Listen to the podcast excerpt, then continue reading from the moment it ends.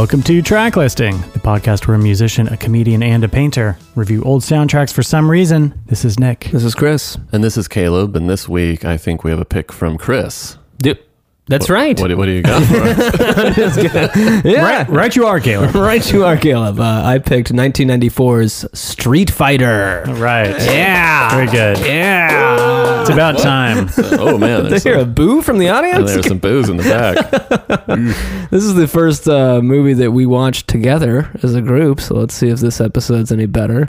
uh, we, I think we're gonna need all the help we can get on this one. But uh, I watched this movie in theaters as a kid. Loved the video game. If you're not familiar with the movie, it's based on a video game. I'm not even gonna tell you the plot because it doesn't matter. just a bunch of people fighting each other. this is probably our first movie we're reviewing that's actually a direct. It's just a direct adaptation of a video game, Mm-hmm. which is something that is, you know, some people might argue has never been successfully pulled off. But Yeah. uh, this was in the nascent '90s. Uh, This is in 1994. Where- 1994, yeah. the early the early days of people really not knowing how to adapt a soundtrack or Sure. into a video game into a movie and it's a, a real mess Your uh, Super Mario Brothers, par exemple. Uh, your Wing Commander, par exemple. it was probably one of the earlier i think that uh, mortal kombat came out around the same time yeah, came out a year later. yeah Yeah. but um uh, yeah early attempt so let's talk about it let's jump into the first track Let's see what we've got. This is track one. This is Ice Cube, Street Fighter. Swing. He hits me with the boom bang ping. Falling to the ground, I can hear my ears ring. He smiles, my neighbor dials 911. Don't you know my guillotine weighs a ton, you no match. I throw when I snatch, decapitate his ass, nigga catch. Many black belts wanna try and snatch the pebble from the master, but I'm much faster. Just ask Bruce Lee, him and Brandon died before walking Hoot Riot.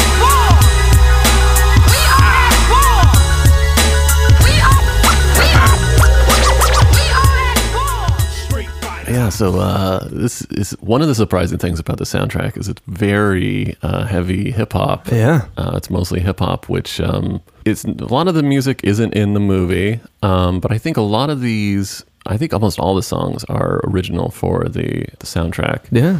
I got the feeling that a lot of them uh, they were giving briefs about kind of what the project was, and so it's a lot of like MC synopsis, kind of really laying out things that are happening in the movie. Yeah. If you listen to our Blade uh, episode, a lot of. Uh, it seemed like they were given crib notes of the film, like the spark notes to the Blade movie. Very, very similar. And also, you know, I think a lot of people were probably fans of the video game. This is a wildly popular video game. Oh yeah, uh, Super Street or Street Fighter Two Turbo Edition was one of the top selling video games of all time.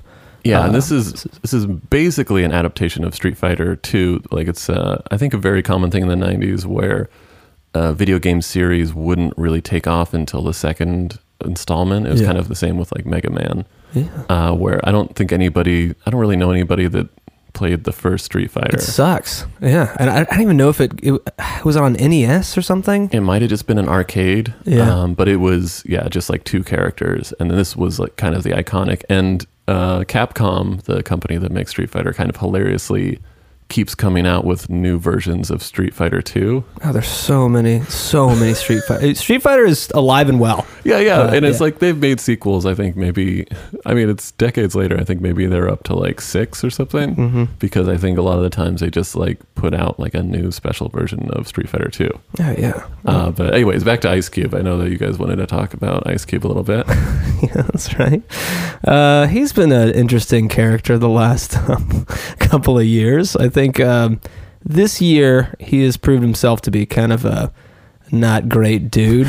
Uh, he's kind of famously, uh, you know, he was a very kind of militant uh, West Coast gangster rapper, Yeah. and then he one of the most famous like shifts into family friendly, like you know, even a harder turn than Snoop Dogg, you would say. yeah. As Are we far as- there yet? Yeah, becoming like uh, family films, and then, but. Uh, pandemic Ice Cube, you know, he gets a little, he got a little crazy, and like, Yeah. What exactly did he do pandemic wise uh, that was- you, you shared with us, Caleb? I was just posting a bunch of conspiracy theory stuff where uh, it kind of started off where people are like, yeah, like you know, like this is interesting, and then it like it it took a hard turn into anti-Semitism pretty quickly. Yeah. people are like, what? And he's like, no, I didn't mean it like that. And you're like, well, why, how do you mean it?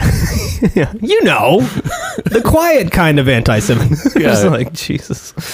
Um, yeah, and even like during the pandemic, he tweeted about um, something that I had long forgotten, uh, which was his show Black Period, White Period that he produced for FX in 2006. And he was like, "The world wasn't ready for the show. it was way too intense for FX." And uh, if you're unfamiliar with, with the show, it was they got a black family and a white family, and they put makeup on them to switch races. Eddie Uh, Murphy style from uh, from SNL days. It was literal. That was the pitch, I think. It's yeah. like, look at this, Eddie Murphy. He's doing it. Come on, that was years ago. And um, I tried to find some clips of that because I remember it at the time. I watched it when it came out, and it was wild even then. and it's not only did they get like like they didn't get like a normal white family. They like that white family had like some really strange issues, and they were all actors. And the black family was just like normal, and they learned some interesting things about you know like what oh the two different worlds. But uh, the white family ended up being like complete monsters. but again, It's I been, see- it's been scrubbed. yeah, it's Yeah, been yeah. script. Uh, I should say this one particular uh, Ice Cube track. It seems to me that um, Ice Cube got a note. It's like, okay, it's like a kung fu fighting thing, and he's like, well, I'm just gonna try to do my my worst like Wu Tang impression. Yeah. Although his his flow is like more of like a Cypress Hill for somebody, but it doesn't. It's not very typical of I guess Ice Cube style or or uh, and he's talking about guillotines and stuff, which is like a very specific uh, kung fu movie thing that the Wu Tang was always rapping about. Yeah, Wu Tang Clan not on this soundtrack. Uh, you'd think they would have either lobbied for it or I don't know. If, apparently, hip hop ending up in the movie was kind of a like a happenstance situation. interesting. There was Priority Records, which is a hip hop label that uh, NWA, Ice T, Jay Z, Snoop Dogg were on, and uh, Andrew Shack, who was the A and R and president, was trying to get into soundtracking because it was a big thing. I guess labels were getting into in the '90s, and uh, they were developing the Friday soundtrack around the same time and uh, I guess they were looking for gigs that were available, and uh, they saw that this new movie Street Fighter needed uh, a label that was going to provide music for a soundtrack, and hip hop was kind of just their thing. So it wasn't necessarily planned from the beginning that hip hop was going to be the vibe, Yeah. Uh, which I think a lot of uh, kids that probably bought this soundtrack were maybe surprised by Yeah. Yeah. Yeah. I can see that. hopefully that. for the better. But um, yeah, this was kind of uh, Priority Records' introduction into the movie business. Interesting. Interesting. Yeah. This song was playing during the prison fight where uh, Ken and Ryu. Are, man, the plot in this movie. Uh, we, we'll have to get into it, but Ken and Ryu are in prison, and this song is playing during the, the prison riot Yeah, fight. th- this is actually one of the few kind of Street Fighter moments. Yeah. uh, which few and far between. There needs to be more fighting in this movie. There's so many guns and explosions, man. All right, but yeah, before we get into the plot too much, I guess we should probably jump into the second track. Let's do it. Let's hear some track number two. This is Come With It by Ahmad Ras Kass and Saafir. Defeat the man that can't be beat. I do the breaststroke clown while you drown in three feet. Be beat like robots on Buck Rogers plus I bust 25th century rhyme, so you decline to battle anytime. Had skills since I was nine. Dope lines, the only weapon that I cock. I never drop. I stop clones cause Biden's never condoned from the west side, 4th Avenue crew Jones. We went all around the planet, pitching, and no one hit it. I'm the second batter ass cat. Well, then come with it, all around the planet, pitching, and no one hit it. I'm the second. Nah, forget it. My Ferrari Magnum got 357 calibers to bust the suckers smelling like Gallagher. Not a bad track. Uh, King Tech is credited on that song for not only being the producer and the engineer, but also scratches, which uh, is a credit that kind of runs through this soundtrack, which is definitely something that, you know, a relic of the past. I see. Um, I don't. I'm not familiar. I don't think. I don't remember the MCs in this track, but I remember uh, Tech from Tech and Sway. They were like a, a kind of a prominent. I think West Coast. Um, yeah, like kind of DJ and production duo. And it was like a very, you know, was- this is a very scratch heavy time in hip hop. And I think it was a thing where you were kind of a performer, and then if you if you did production on the side, and then after a while, I think you realized that like you really only made money producing tracks and not by scratching in the background. Yeah, big thing in uh, our recent episode we talked about too the kind of uh, rap rock era of the '90s where every band had a turntablist. Yeah, there was a period But, where uh, you needed wow. somebody scratching. What happened? Computers, man. Computers. Yeah. it's like you didn't need anyone switching the, the tape deck around or the, the turntables or anything. But like for a while, you had to have a guy with a system. You had had to have the crates of uh, records, and he was the one that kept doing But it all. I think that there was a long period. Like I definitely saw hip hop shows where they would just play the backing track, and then they would have somebody just doing some like kind of tasteful like scratches here and there. yeah, yeah. and you're like, I don't think, I don't think we need that. Man, I went to Jingle Jam 05 uh, in Fort Worth, Texas. Yeah, I think I may have talked about this, but like Paul Wall was there, Slim Thug, uh, Lil Wayne, Ti, um, Gucci, uh, not Gucci Mane. Who did? Um, who was the Snowman? Oh, I can't remember.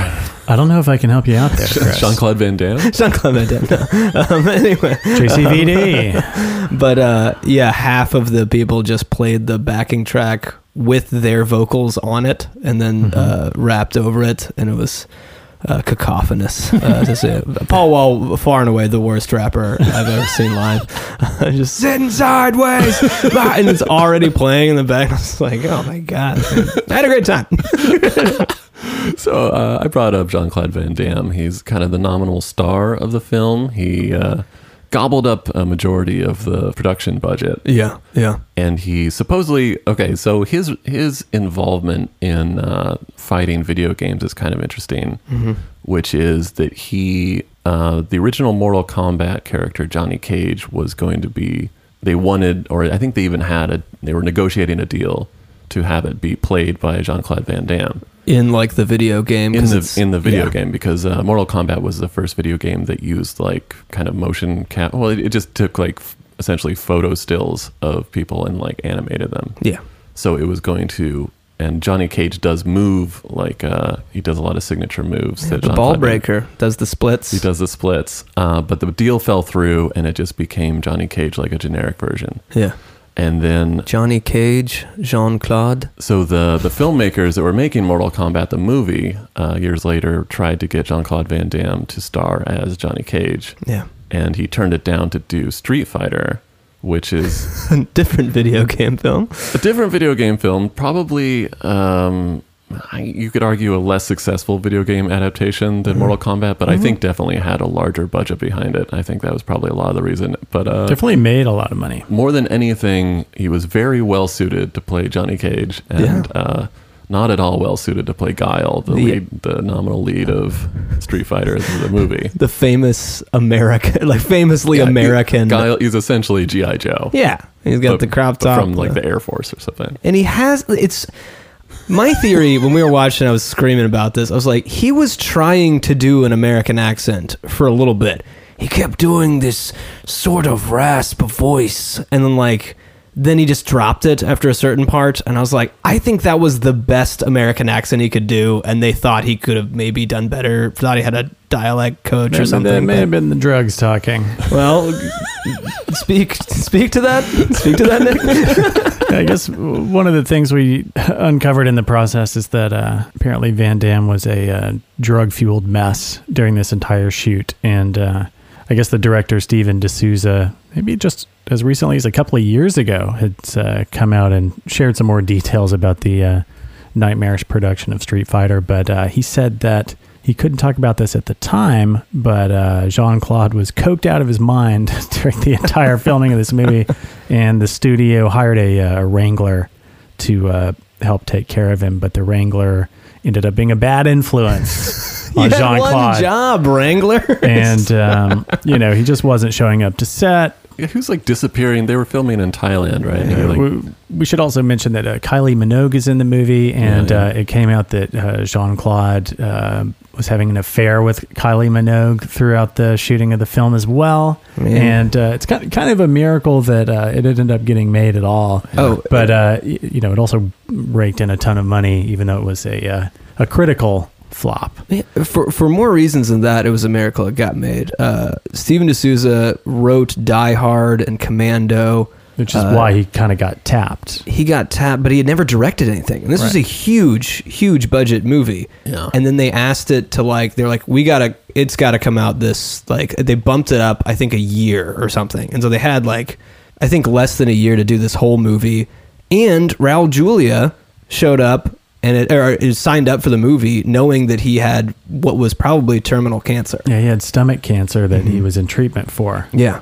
And so he they couldn't do any of the scenes with Raul Julia initially because he was so sick and like he was recovering and he looked terrible. He was like super skinny. So he couldn't do any of those scenes. So they Yeah. did all the fight scenes early on, had to choreograph Jean. Claude Van Damme, they couldn't do his scenes because he was like a, a snow monster who's disappearing to Beijing or whatever. He There wouldn't was come some- out of his trailer. He was- they had to like get studio people to come in to actually get him out, and he would come out with a bottle of champagne and like barely, you know, say his lines. It shows because uh, he's he's the star of the film, and they build him up to be like you know he's an action star, but then he kind of like disappears for large portions of the film, and he's a lot of like holding guns. And uh, we should say that this is a film that was actually like largely bankrolled by the video game studio by Capcom. Capcom, yeah. And I think that they had a, s- like a good deal of uh, creative control. Mm-hmm. And one of the kind of obvious things was that all of the characters from the game had to be in the movie. Yeah. Which Too many of- characters. It turns it into like a, like a little bit of a Robert Altman situation where there's like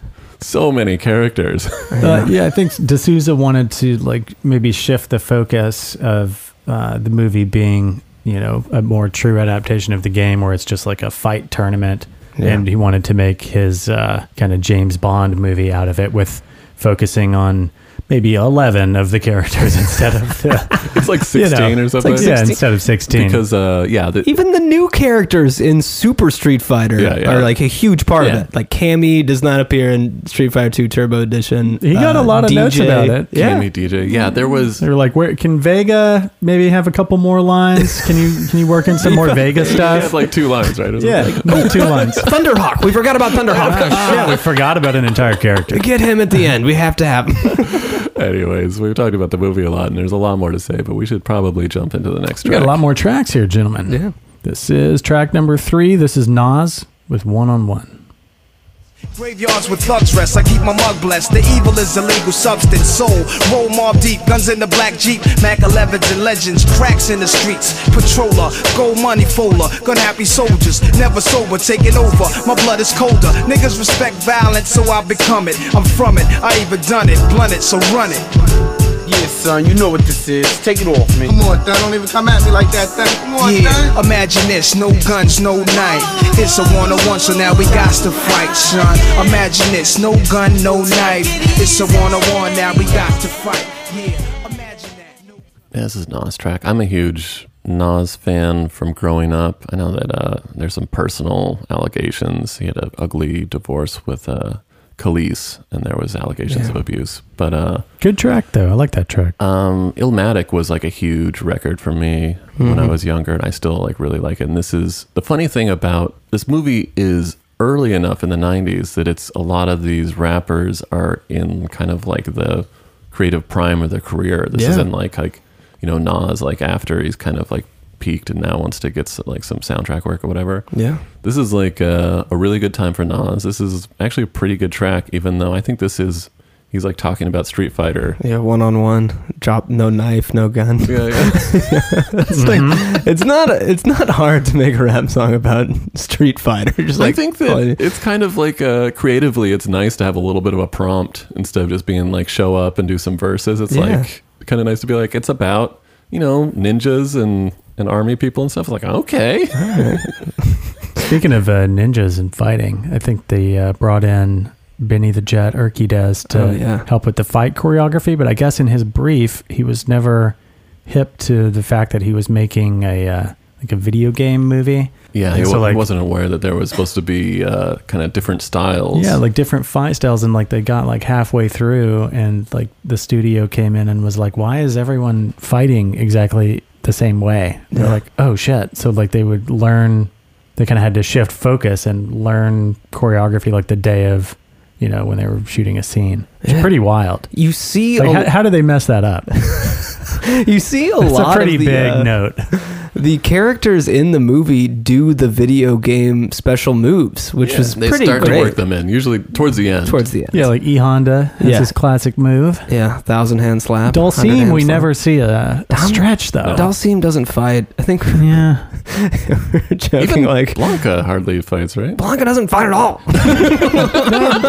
Blanka's just like doesn't you use know, electricity. Doesn't do anything.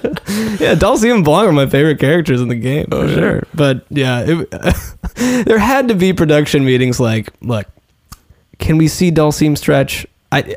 Is it going to be too hard? Like we've talked to the prop guy. I think we can do one long kick. or something, but, I would have I would have killed for like uh for like a John Carpenter's The Thing style like effect like real practical effects like arm stretch. Uh, but uh, yeah, so so the notion of the video game is that it's you know the fighters from around the world in a tournament, Yeah. and part of the fun is that it's a different fighting style. There's the Thai kickboxer, and there's like jujitsu, then there's like the Russian wrestler, and all this stuff. And uh, yeah, they they go through a lot of trouble of. You know, we were talking about the accents. It's like, oh yeah, there's they're they're trying to, you know, there's a Jamaican character, and it's the accent is so brutal Yeah. but it's like they're I guess they're trying to hold on to like you know the kind of the few character traits that these uh these video game characters have. Yeah. Um, but it's so crazy that yeah they didn't think about the the fighting style. Poor Benny the Jet, uh, Urquidez. He's one of my favorite uh, martial artists. He was like a, I've talked about him many times. I think unprompted on the podcast. Well, it's, uh, Grosse Pointe Blank was the big oh one. yeah, he was in that for sure. Um, I think he got the shaft in this. He's in a few scenes, but he doesn't even fight in the scenes. yeah, yeah. And then they made uh, the Street Fighter the movie the game again for the PS1, I believe. yeah. I, I've seen. I think I played that when I was a kid, and I rewatched some clips of it. It's pretty insane. Well, it, they were doing the um, they were doing the Mortal Kombat thing where they put like Yeah, you can play as Jean Claude Van Damme. Yes. Uh, and then Benny the Jet had a character in that called Raven, and then the little clip I saw, it was like cut character, like he just got cut out of the whole thing. They're like, Oh, yeah, no. yeah, there must have been some bad blood or something. Uh, he, I don't know, poor guy. That's so funny that they. I think I knew that, but I'd forgotten that they made a video game out of the movie that adapted the video game. Uh, It's kind of like if they made like the like a novelization of like War and Peace, the Yeah. movie. Was, it was really short. yeah, yeah, yeah. yeah. oh man, dude. Last thing about Benny the Jet, the Blanka character. So like they, you know, put some virtual reality headset on the you know, Blanka or Carlos Blanka to make him into that green, you know, Blanka character that we all know. Um, he looks a lot like Benny the Jet when he's the Blanka monster, and I was like, dude, use use this guy right here. Their forehead's the same. I thought I thought he looked suspiciously like the Lou Ferrigno Hulk. oh yeah, well, you know, he paint him green. He, he kind of acted a lot like the Lou Ferrigno Hulk too. friend, friend. Oh yeah, Jean Claude's gonna kill him, and he was like, he puts a gun to his friggin' face. It's like a fucking old Yeller scene that about is about to happen, and then he just gets distracted or something. Dhalsim stops him. Oh, yeah. It's like, no, like what? Why would you kill like him? he's a human still. and it, it's not like he was drooling at the mouth and trying to kill Jean Claude. He was like, "Oh, friend," and Yeah, like never anybody. cowering and like. It's like it seems okay. I don't know. We could get we can work this out. Dye his hair. The movie's got some plot holes. but apparently, de Souza had this. I don't know where he got this move from. Maybe he got it from another director, but they would get so far behind schedule because of you know Jean Claude's antics or what have you. Everything else. And too. they're like, you know, hey de Souza, we're like four days behind. And he would take the script and he would just rip out pages from it and say, "Look at that, we're back on track." oh my god. and then Makes sense. I was like, it's a pretty good move. Yeah. And then, you know, they get into the cutting room and they're like, oh man, we are going to have a tough time uh, weaving together this story. Well, I, So I they mean, would like, you know, go back and reshoot stuff. And um, yeah, a lot of plot holes. Yeah. It seems like the fighting tournament seems like such a straightforward plot. But Jean Claude Van Damme was already in Bloodsport. A year later, he would end up making Quest, which was another like fight. Like people from all over the world, with different styles, fight. And then Mortal Kombat came out the next year. So maybe they kind of were trying to differentiate from that. I'm not sure. I don't know. They totally sh- they should have done the tournament, and also Yeah. they spend like the first half of the movie like trying to explain how every single character is inexplicably like a, a disgraced fighter of some sort. yeah. There's just like a cameraman who turns out he's a disgraced sumo wrestler. and, E yes, Honda, E-Honda, yeah. Although, yeah, and it's Balrog. Balrog was the uh, the camera operator. I Oh, believe. okay, so- Yeah. he's like, yeah, and M Bison ruined my boxing career. You're like, what? why are you? Why are you? A, jour- why are you a journalist? You guys want to hear some track four? Let's do it. This is Pharcyde with Pandemonium. Label and use trickery to put my cards up on the table so they can copy, but they're unable. They come sloppy, ill-equipped to grip the sacred cable, stretching out that age-old fable. How they're not really my friends. They can't wait to infiltrate and get me for my. Since then, trends been in everything I do. The devil tries to throw his wicked wrench into with his henchmen crew. Main reason why I, resist whack, gotta let them know they couldn't rap me with aluminum. When I'm causing pandemonium.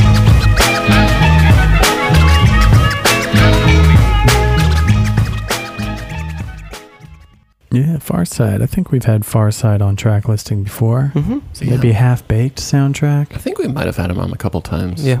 Um, Yeah. It's a band, uh, group I really like. It's kind of they're a West Coast band. Around this time in the '90s, there was like a little bit of a, I think, as a reaction to the like the dominance of gangsta rap on like out of New York and LA. There was kind of like the the non-violent like conscious rapping was starting to like turn up. Uh, you know, Tribe Called Quest, Yeah. De La Soul.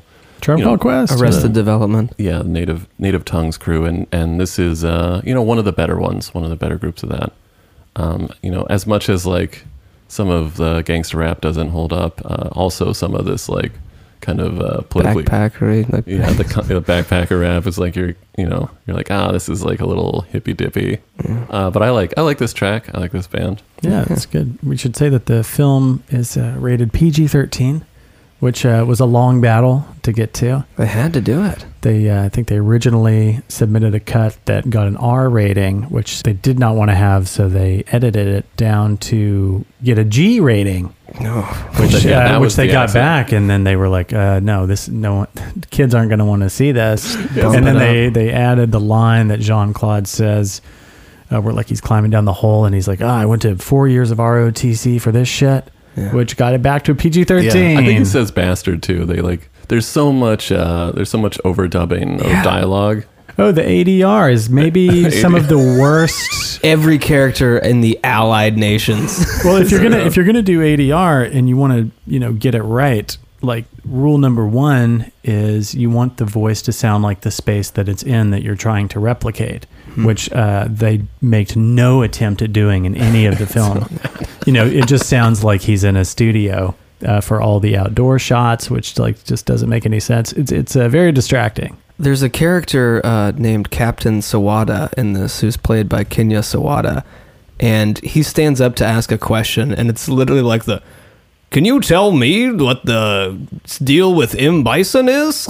You're like, what? Like, clearly not his voice at all. And then uh, he, that guy comes back later in the movie, and we're like, are we supposed to care about this guy? They added so many extra characters That character this. was really weird in that there you already have way too many characters, and there's they're adding more characters that do exactly the same thing as the uh, the 16 like playable characters. And he's like there at the end at a critical moment, and you're like, oh yeah, that one guy that asked a question like 45 minutes ago. I think that uh, we should talk about Ming Na Wen. yeah, She plays Chun-Li. she plays Chun Li. I think she does a pretty good job. Uh, Yeah. I read that. I think she was on. I don't know if she was on ER at the time or or if she had been on ER earlier. But uh, I think the by the time she saw like the first cut of the movie, she called up her friend uh, George Clooney and was like, "I think my career's over." Oh no. And she's like, "This is gonna kill my career." well, she. I mean, she had nothing to be ashamed of in this movie. I think. Yeah, but I, I think Clooney was like, "I've done some movies that should have ended my career too." Like, Yeah, he's like, "Oh, honey, it takes a lot to kill a Don't career." worry about it. Just take the paycheck. yeah. Uh, And I will say, uh, to Clooney, in Clooney's defense, that Ming Na Wen has had a huge career, Yeah. Long career. Still, like, still looks exactly the same, and still like, Everyone did doing all a bunch right. of martial arts films and, and TV. She's in The Mandalorian. There was the the Chun Li movie came out in 2009. It was uh, Street Fighter: The Legend of Chun Li, and I think she was initially tapped for it. I don't know if she turned it down I'm or sure if it she got turned it down. shelved, and then they switched it up. But they they recast uh, Chun Li because it was you know decade and a half later, I guess. But yeah, she's great in this. One of the funniest things about this movie is everyone gets into the video game costumes at some point, and it's they have to make a lot of weird excuses. And the um, the excuse for this is like Chun Li, who is an investigative journalist slash like spy. Yeah. I guess you know representing herself because M Bison had killed her family. Um, he does like a Princess Leia slave move where he like, "You will dine with me, and I will give you a costume to wear." it's like, I've just decided traditional Asian garb. And if you don't like it, you don't have to. But uh, I think you'd look nice in it. like what? It's like, I don't understand why he had that on. I mean, I guess they were in Thailand or something, but Uh, that yeah. a fictitious. They're in a fin- fictitious nation that's clearly Thailand. Uh, that that scene. Oh no, I think they're supposed to be in like Burma. Oh, Uh, but anyways, uh, the scene that is a great scene because uh, M Bison, who dresses like a basically like a red Nazi Darth Vader, yeah. And he like changes out of his like work gear to his like uh His formal, his, his, his like formal cap, formal dining evil costume. formal dining dictator. He's like, ah, now remove my work cape, and now my relaxing evening cape.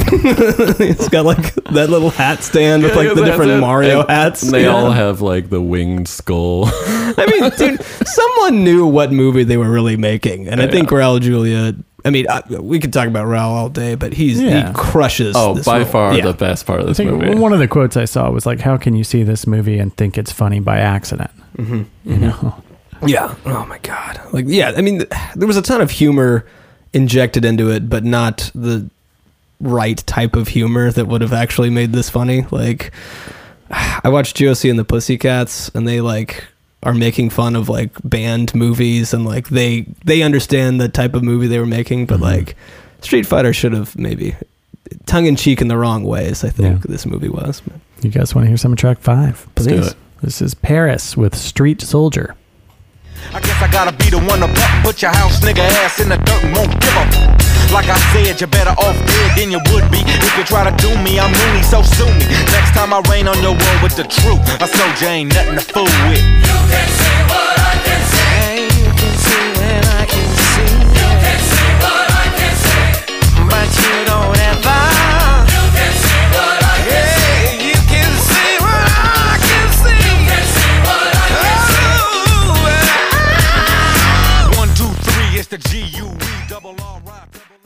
gotta say, like, despite the movie kind of uh, being a flop, I'm uh, actually kind of enjoying the soundtrack.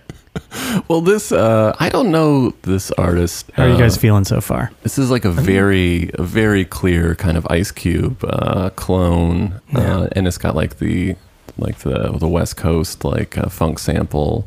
You know, it, it sounds very much like like much more successful artists. It was, dude. Some of the lyrics in this song are like really hateful, like really like you're like cringy, like Jesus. But then they like bleep out like the f word. They bleep out, they bleep out fuck. And you're like, but then they like what you Well- just said about gay people was like, whoa, and Whoa. Uh, yeah, like really bad. And it's like, wait a minute, and it's like it it demonstrates how uh, I think that the people in charge of making a movie for teenagers or for kids, and uh, and they were like, oh yeah, it's we do the soundtrack with this company.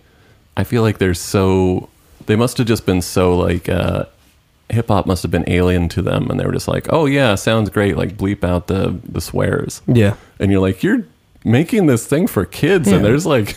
Listen to the message Listen, to, the, listen to what these guys are rapping about. It's fucked up. Yeah, Paris is uh, Oscar Jerome Jackson Jr. Uh, from the Bay Area in California, and is also the founder of Guerrilla Funk Recordings and Scarface Records. Nice, nice. and also mentored people like DJ Shadow and uh, others. DJ Shadows, man. This is one of the songs that we we recognized in the film, right? I think so. We, as we were No. watching this Yeah, yeah. film together, we were having a hard time placing a lot of the music. They really buried a lot of it. it's of buried the, in that mix. There's that bad ADR is right on top. Wait, where where is this song in the movie? This Hang is. on one I think that this is uh, after the prison fight. There's a prison break, or they're before the prison break. They're loading people into a truck, and you just kind of hear it playing on like, uh, I guess, in the prison. that's, that's right. Yeah, it's very, when, very faintly in the background. Yeah. it's when Sagat is like, "Give me the keys, like help me out." It's I guess so. We can talk about Ken and Ryu in this movie. Yeah, yeah. Who really Ryu is the star of Street Fighter, the video game. He's Yeah. the main character. Yeah, I remember always Well, rooting yeah. for him. In uh, in the original, I think the uh, you know the the much uh, maligned Street Fighter One, Mm-hmm. it was there was two playable characters, and much like all these early video games, it was like player one, player two is the exact same character just with different colors. Yeah. same move, same, and now it's the Ken and Ryu. Yeah. They're they're the Mario and Luigi of I the Street believe Fighter. the video game that I owned was, or I guess the first Street Fighter that I owned was for SNES. It was the Super Street Fighter 2. Yeah. Okay. And then I think the uh, Street Fighter was on NES, and Yeah. Balrog, interestingly enough, was in Street Fighter One, but he was named uh, Bike Tyson, and it was clearly modeled after Mike Well, Tyson. And then they just switched his name to Balrog for What, the Street what I had 2. read was uh, maybe a similar thing that Street Fighter Two in Japan, M Bison was named Vega, Interesting. and the boxer was named M Bison, which was Mike Tyson. Mike Tyson. And they're like, they're gonna sue you, and also for some reason, Americans don't think Vega sounds tough enough. yeah. But you know, give you know, in like anime, there's always like there's a bunch of villains that have names like Vega. Yeah. It just sounds like kind of mm-hmm. mean, I guess. But yeah, they're like, if you make a boxer from America called M Bison, and so they just like switch the names around. Wes. oh, sorry. Good. Uh, yeah, Wes Studi. Wes Studi is uh, Sagat, who was the boss in the first um, uh, Street Fighter and is the penultimate boss in Street Fighter 2. And uh, yeah, he's got a funny backstory too. It's just like, it's like, oh man, yeah, there, um, uh, Vega is actually the best cage fighter, except for me because I retired years ago. it's like it's all shoehorned in. Yeah, yeah. And then he's like way too old to fight in this movie. Wes Studi is, I think, pretty good as a villain. He's great. I think famously the villain in uh, the Michael Mann Last of the Mohicans, and he was in Heat. He was pretty good in Heat. Mm-hmm, Yeah. Uh, but yeah, he he seems a little bit older than the uh, the video game. Uh, Sagat. Sagat. Yeah.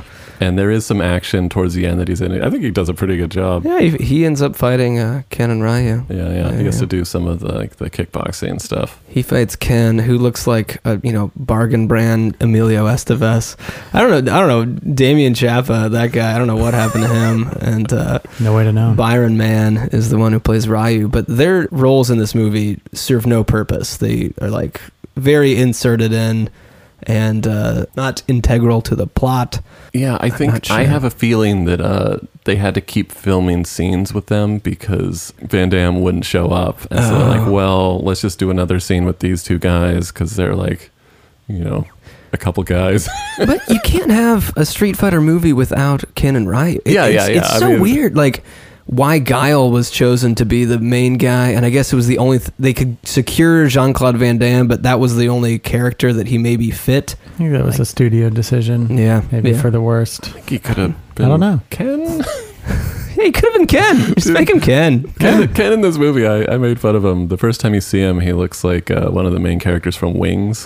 He has like a, a he has like a vest, a leather vest over like a denim shirt, and a It's tie. such a '90s look. he has like a. Jay Leno tie, like a very colorful Yeah. '90s tie. And then Ryu is wearing like an impossibly large shoulder padded linen suit. We should say this: that they walk into like a cage match. Yeah. dressed like yeah, yeah. It's like fucking creep tourists in Thailand. It's like, what are you? Yeah, man, you went to a cage. it's like, dude, somebody died.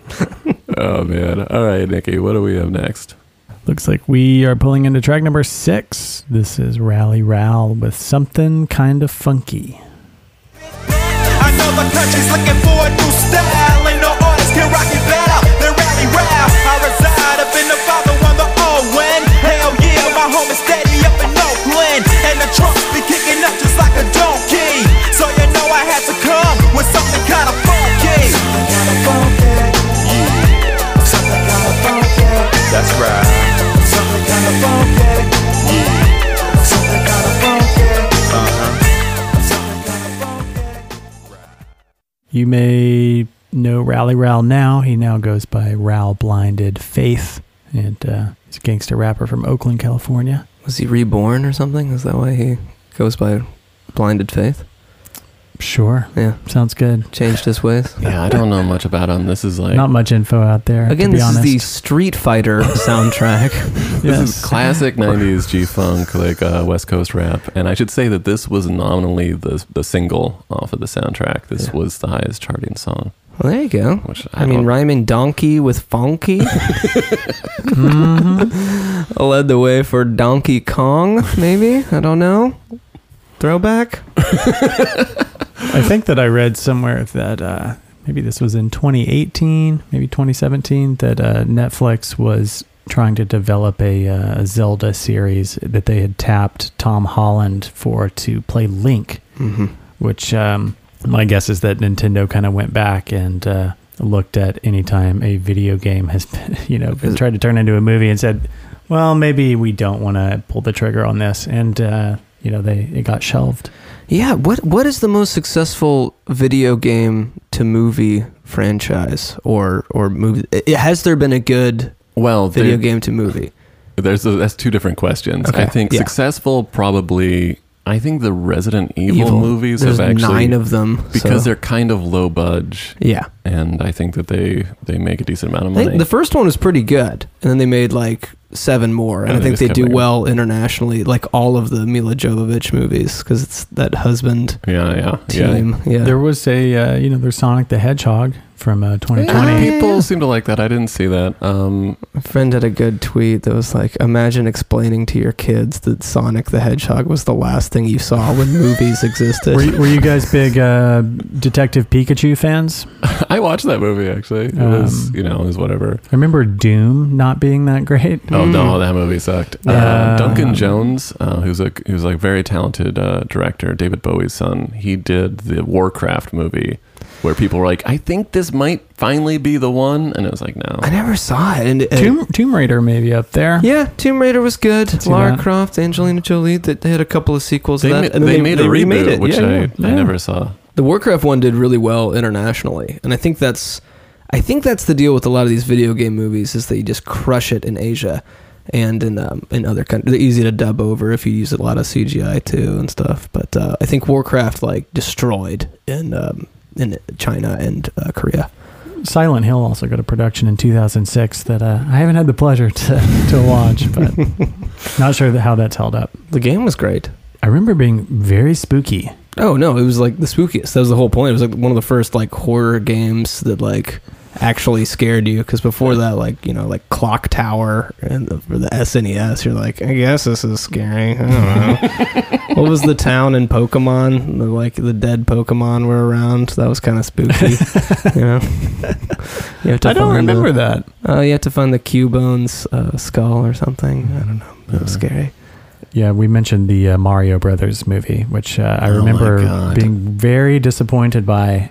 I think it came out when I was maybe like seven. Yeah, I think it was the yeah, it was the year before uh, this film. Yeah, yeah. and that, was ho- even as a kid, I was Yeah. like, "This is like, what is happening? and also just like such a bizarre adaptation. It's like they had like the mechanical jumping things. it was all the bad like n- things about the 90s like it was so uh, un you can't even put your finger on like essence of like bad 90s stuff like yeah I've heard John John Leguizamo like publicly apologize for the film and, and plead for forgiveness. What it kind of reminds me of, uh, and I think maybe this this movie as well. It's like uh, in the early days of Nintendo games when the American releases would get these like painted like covers yeah instead of like featuring what the video game looks like. It was like these, you know, like a very like a trade paperback, like a sci-fi paperback painting. yeah And it was a lot of times it was clear that they had, you know, nobody had played the game. yeah So there's like a there's a Mega Man one where it's a guy and he's like holding a pistol,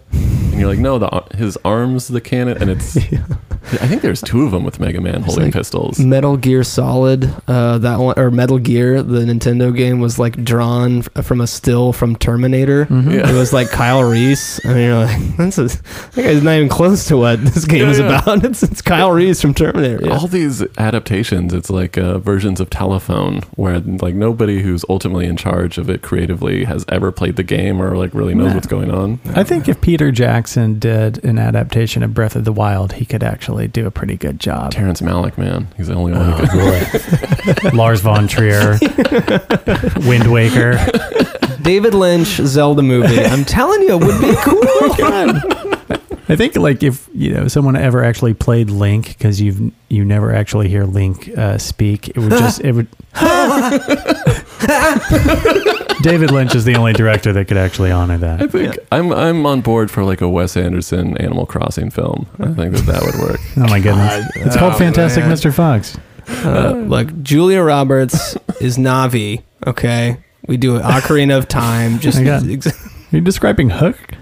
That's what I'm describing. That's what I'm thinking about. Yeah. No, no, no. It's the green guy, and he can like he has a sword. there's like little kids that he's around. Yeah. No, he because he goes back into Ocarina. Is Ocarina of Time Hook? he plays the thing. No, it's always matching up. You guys want to hear track 7 Mm-hmm. This is the Bums with "It's a Street Fight." Watch out, you might have met your match out here. Trainers like minimal reflex keep you on contact. The flame burns from deep within. Thoughts of one survivor, mad murder, meditation. Step into my arena and brothers don't even act right. Anyhow, anyway, somehow they're going to street fight. Who's the grand supreme standing in its bloodstream? You keep a stance like Ryu and throw fire that's green. It's uh, so amazing that I slam like E Honda. Evolve flips like Chun Li, the Latin spits like Blanka. Who's the next opponent? I can do this all night. It's not the morning you're rep. I'm just down for the street fight. Yeah, this is uh, not a group that I was familiar with. I think that they're kind of associated with the Pharcyde and you know uh, Sway as, as well. But uh, this might be one of my favorite tracks on the soundtrack because you know they're doing the thing where they're really talking a lot about Street Fighter. Yeah. and this is kind of the style of of uh, hip hop production that I that I really like. The sound of the track behind them. We should say that the Uh, band, the Bums, is a acronym. It's Yeah. B U M S, and they were given that name from King Tech, who we mentioned earlier. And Yeah, I from guess Tekken Sway. they just picked the acronym without ever thinking about what it actually stood for. And uh, I guess D Wise from Bums just came up with that on the spot when he was asked what it meant, and he said that it brothers under madness. Yeah, that's that's terrible. Like, But uh, which doesn't Okay. really fully B U M S. Okay. But uh, Nice, but yeah, nice. my favorite thing about this track, uh, as opposed to some of the other tracks that are talking about what's happening, is it is clear that they're talking about the video game. Yeah. They These- played the game. They clearly. played the game. Yeah, hell yeah. They're talking about you know a lot of the classic moves that didn't make it into the Yeah. the you know the Remember- adaptation. I lied to my brother that you saw a fireball in it. I was like, oh yeah. At one point, um, Ryu towards the end it was really quick, but he, he shot a um, he shot a fireball. He said like he did an Hadouken thing, but anyway, yeah, you should probably not see the movie. I don't, I don't know why I lied about it. But I think you were. I think you were making apologies for the terrible movie that you had watched, You- and you were just wanted it to have been better than it was. there is a move he does where it like looks like he should be. Yeah, yeah. He does like the double hand. They do have like, him kind of do it. which, like, Um, Bison has the electricity, yeah. Bison Bison becomes electrified. but not not Blanka for some reason. Even though he's been turned into a, um, you know, You know, a he's makeup monster. laboratory mutant monster. Yeah, would have made more sense. would have made more sense. But dude, Raul Julia in the lightning suit, he's he is okay. He's absolutely incredible in this role. His eyes are His huge, facial expressions are, you know, on point. and yeah, oh, no question. And he uh, there's this thing where like he knows what the movie is, but he refuses to like lose any integrity in the role, which like you you find happens sometimes. I, I put a clip in there, Nick, of uh, Tim Curry was cast in the Red Alert 3 game as like, you know, the Soviet sort of like reboot dictator and um, he takes it really seriously. And you want to you want to play that clip real quick? I'm escaping to the one place that hasn't been corrupted by capitalism. space. Oh, Tim Curry. Imagine reading that line and like, you know, he's one of like one, one of the most celebrated actors of all time. But he is campy. it's but really like, but yeah, he doesn't lose like the the gravitas in the thing, and that's the way that's the way like Raul Julia acts this whole movie, saying the most ridiculous lines and. Oh man, but we should mention how well the soundtrack sold. Yeah. You know, it did pretty well. It sold over 500,000 units in the U.S. alone. kids got to. It's probably threw so many parents and kids for a loop because like I mean, that was the. I was trying to think about, you know, when I was a kid and just the idea of the video game that you love and play all the time coming to life was like the most exciting thing that yeah. you had seen. Yeah. I remember being so stoked on this and saw it in the theaters and was like, uh, I don't know. that wasn't what I thought it was going to be like. it's Same for the soundtrack too. You know, it's got the Street Fighter logo on it. It gets people excited. yeah. You don't even know what music you're buying it for. They're just kind of buying it for the aesthetic of the game that you love. I mean, it's it's a ton of hip hop, and Capcom produced the movie, and like I feel like they should have used more of the instrumentals that were in the game. At least Absolutely. like two tracks. or like remix so them or Oh my god! repurpose them in some way. If it had Because just those were been, great. If it had just been the actual Street Fighter music, like scoring the whole thing, it would be so cool. Someone has gone out of their way on YouTube uh, that has made uh, cuts of the film that are scored to the uh, original video game music, which uh, I guess some people have their free time on their hands. Yeah, I will say, uh, in preparation for this episode, trying to get my hands on the soundtrack, it was much, much easier to find. A lot of people are excited about uh, the video game soundtracks. Yeah, yeah. And I also found I found the score for this film. it's really hard to find this version. Yeah, I had to find it. That's that, we're digging deep. If, if Caleb calls me in a sweat, hey man, can you help me out finding this? It goes for I don't know anywhere between thirty and fifty dollars uh, on eBay, Oh yeah. But uh, you know, tough times. Yeah, well, this, this is a this is something to add to your collection. I mean, so far I've I've enjoyed every track for the most part. So far, it's like not bad hip hop, but Yeah, it, yeah. it just seems a little bit unrelated. Except, I mean, I don't know. I guess uh, also one reason why uh, so many units of this soundtrack got moved is that uh, I think there was uh, a certain point in time where if you bought a VHS copy of the tape, it just came with the soundtrack, like you know, just wrapped around the VHS. Yeah, yeah. So that was a lot of people's exposure to the soundtrack. There was a big uh, 25th anniversary edition of Street Fighter that came with um, a lot of this stuff too. A couple Nice. years ago, yeah. So there's Yeah. a different, there's a 25th anniversary soundtrack that's out there that has Oh, the, okay. the score and that sort of Nice. thing. But Guys, it looks like we're coming up on a break. Ah, we're coming up on a break. Uh, at the end of the episode, we are going to add a song to the track listing Spotify playlist. We're each going to pick one of our favorite uh, video game related songs. that's right. And then I believe we have a game after the break that uh, Chris put together for us. You gotcha. I got a video game themed game for you guys. Ruh-roh. I'm excited. Stick with us.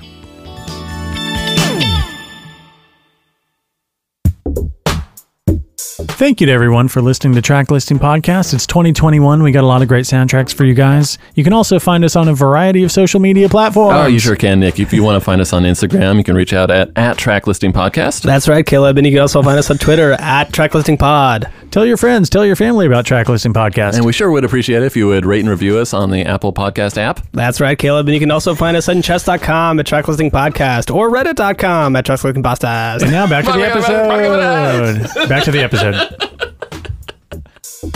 Welcome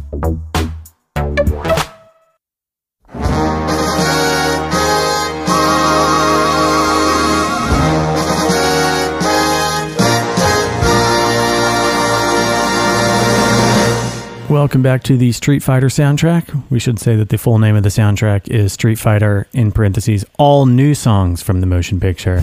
But before we get back to uh, that new music, I think Christopher Darden has a game prepared for Caleb and I. That's correct. I've got an old game, an old custom uh, Hello called there.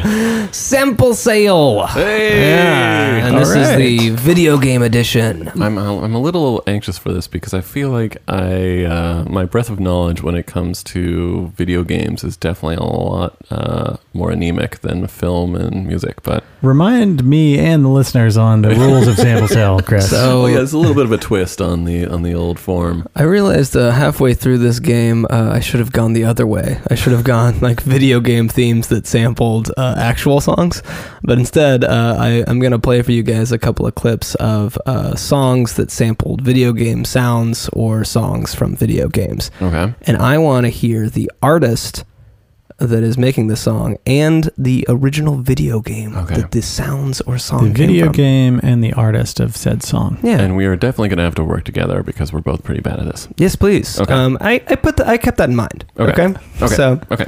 Ready Um, for clue number one. Yeah, this is a, a clue from a song called Sick Beat. Okay. So let's hear that song. It's KKB, let's go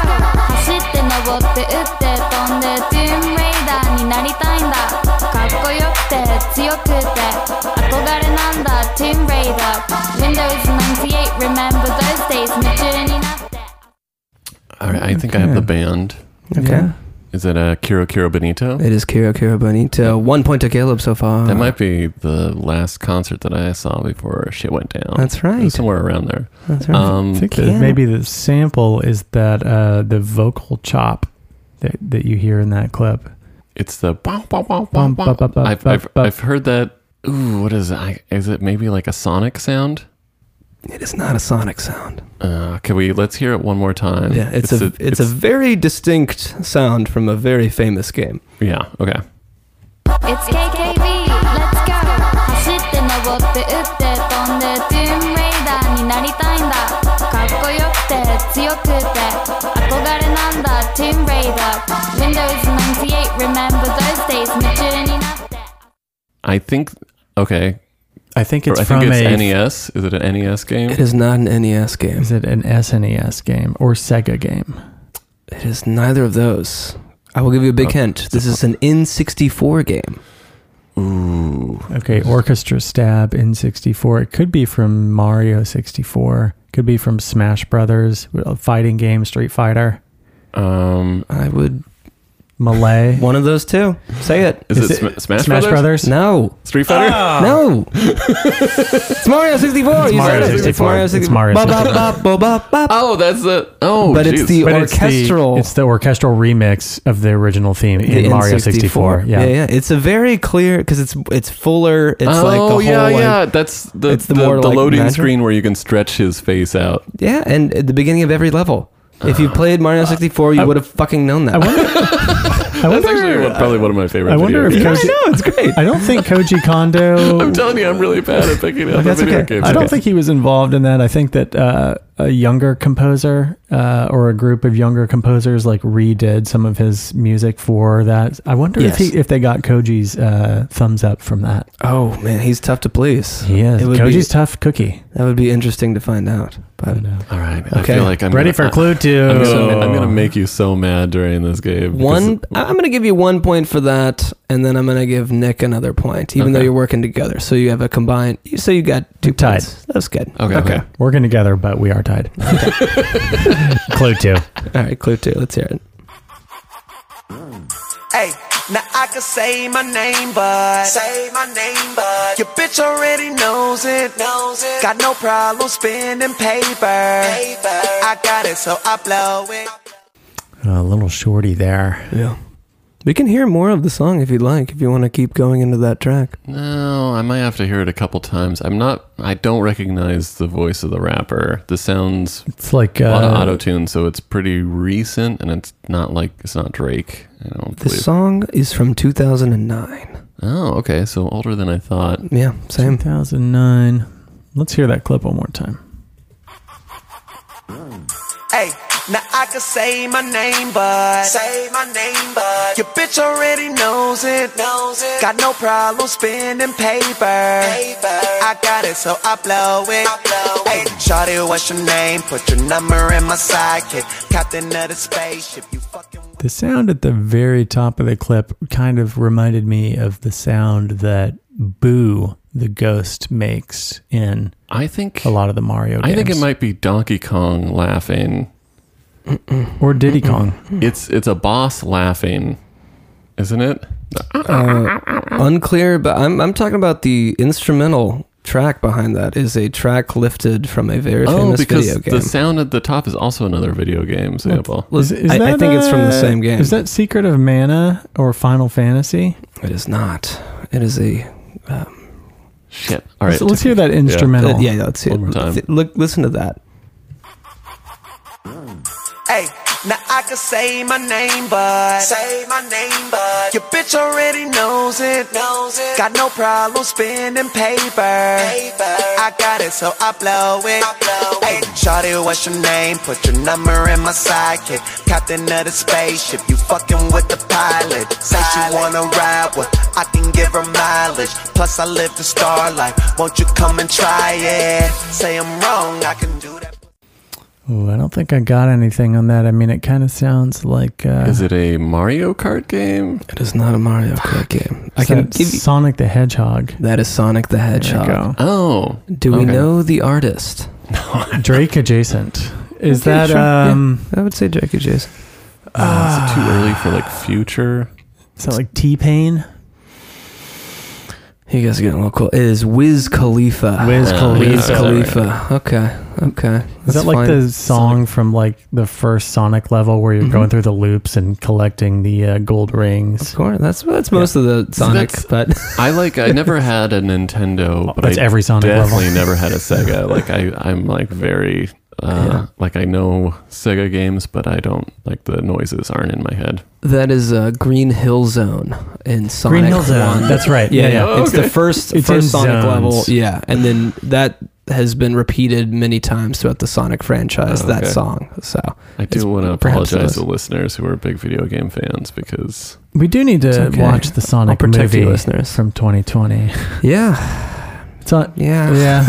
it's, it's funny. Be, uh, the remake of the Sonic is got to be one of the funniest things. The, the Yeah, because nerds they- they- bullied him into. well, they were totally right. They put out. They were totally uh, right. Like I've heard some people say that it was like they have a conspiracy theory that they put out the trailer with the obviously like bad looking Sonic just to try to like gin up uh, some sort of like controversy. But the trailer came out and he looked horrifying. Yeah, yeah, He had like human teeth. yeah. I think I think it was somebody like an emotion capture suit, and they like didn't really. I think that it was, it I that think that the movie was going to look like that, and they were literally like, "Oof, Yeah. okay, let's just redo." Oh yeah, no, I, I believe they absolutely. yeah, yeah. Yeah, You guys ready for round three? Okay. let's do it. Here is clue number three.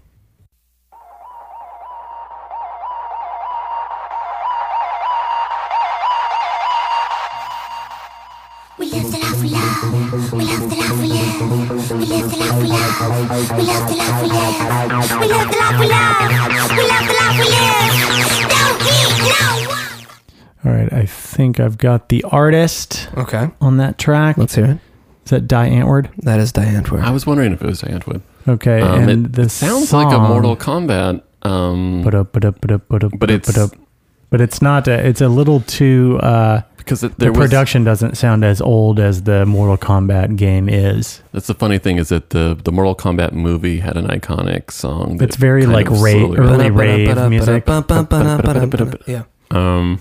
Okay. Is it is it a fighting game? It is a fighting game. It is a side-scrolling fighting beat 'em up game. Okay. Could we hear it one more time? Yeah.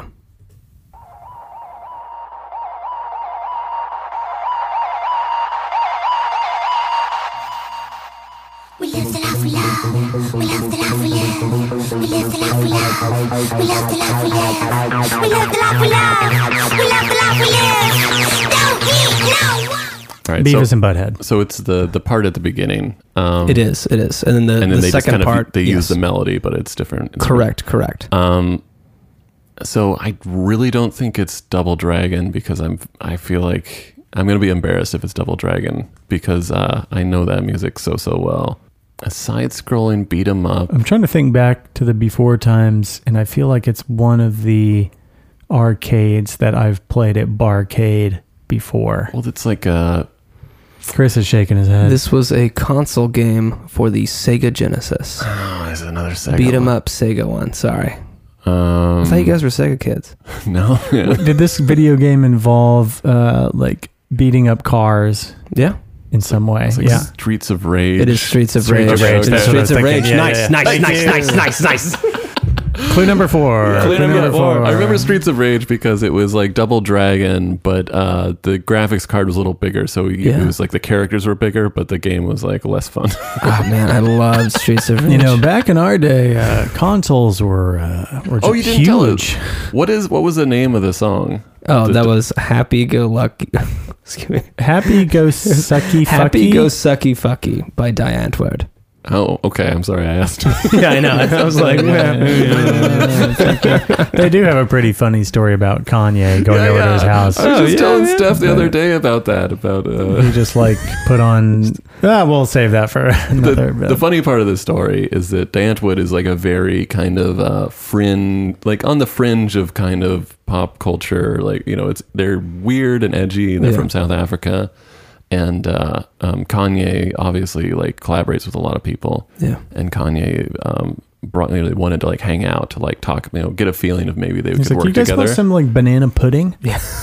and so, uh, so the you know, I, I don't know if both of them were there, but they like went and hung out with Kanye at his place, and I think it was just Ninja. I think it was just Ninja. he ended and- up like deleting Kanye's number from his phone when he was- left after this. Yeah, he was like, it was one of the weirdest. Di- Ninja was like, it was one of the weirdest days of my life, and like it's, it's hilarious because Kanye is ostensibly like the the mainstream guy Yeah. of the two. And Diane, like, to weird out Ninja Like, I, from I don't Diane want, I don't want to go back there. I know. And like, everything about Die Antwoord is horrifying and weird. I, th- I think Kim brought in uh, some actual like banana pudding Yeah. while Kanye had like put on some like pretty hardcore uh, Porn on the porn- pornography videos just to like see what was going to happen.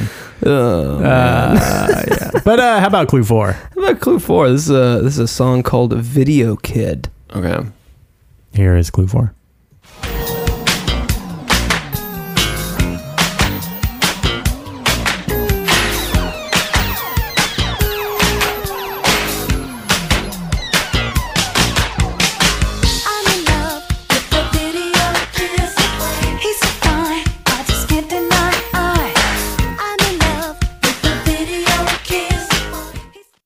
What is the band that did the song uh, Robert De Niro's Waiting? Oh, Are you asking the, me? The Bangles, maybe. No, not the Incorrect. Bangles. That was Bananarama. Is that a Bananarama song? That is not a Bananarama song. Is the Do we have a year on the song?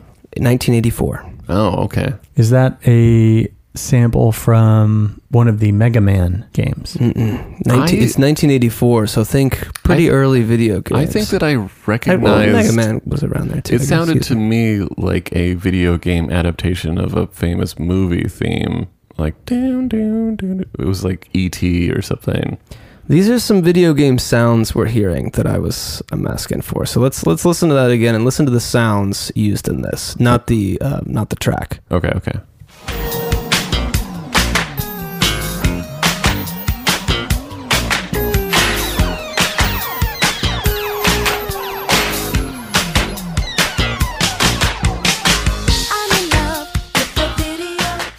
Think I might have the game. I think I have an idea for the game too. I was thinking um, maybe that's Galaga or Was it Ga- Galactica. Was it Galaga? It is Galaga. I was, Galaga. I was gonna yeah. say Yeah. Centipede. I thought I was hearing like a. well, very very similar Yeah, yeah. sounds, very similar game. Yeah, Galaga. Good job. alright. Good job. Can we name the band? The Band. What year did we say for the band? This was 1984 on a very very famous um, album that came out that year.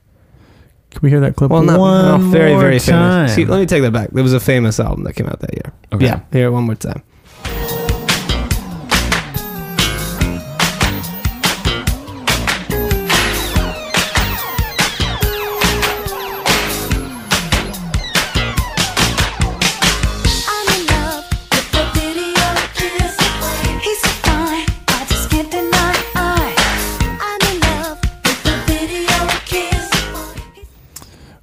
Is that like a song by Vanity?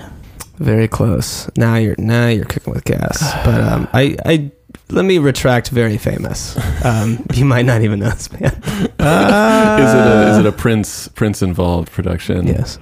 Um, I I can't remember what the If, uh, Sheila E. and something. You might meet these um, girls in the ladies' room. How about the boys' room? Smoking in the boys' room. I don't think I have Yeah, the no, I don't artist. know. Actually, I'm sorry. Uh, this is Klymaxx. Klymaxx, with Klymaxx. three X's. Yeah, yeah, yeah. That's right. That's right. It, I- Two is, is that a X's, I guess. Star Wars theme? The bam bam ba-da-da-doo-dum-dum. Ba-da-ba-da-bum, There's like there's some weird theme going on there that's like a very famous like uh like 80s movie. Mm, let's hear it again if you want. Okay. Not, not for listeners, just for us. You can just for us. out. Yeah, yeah.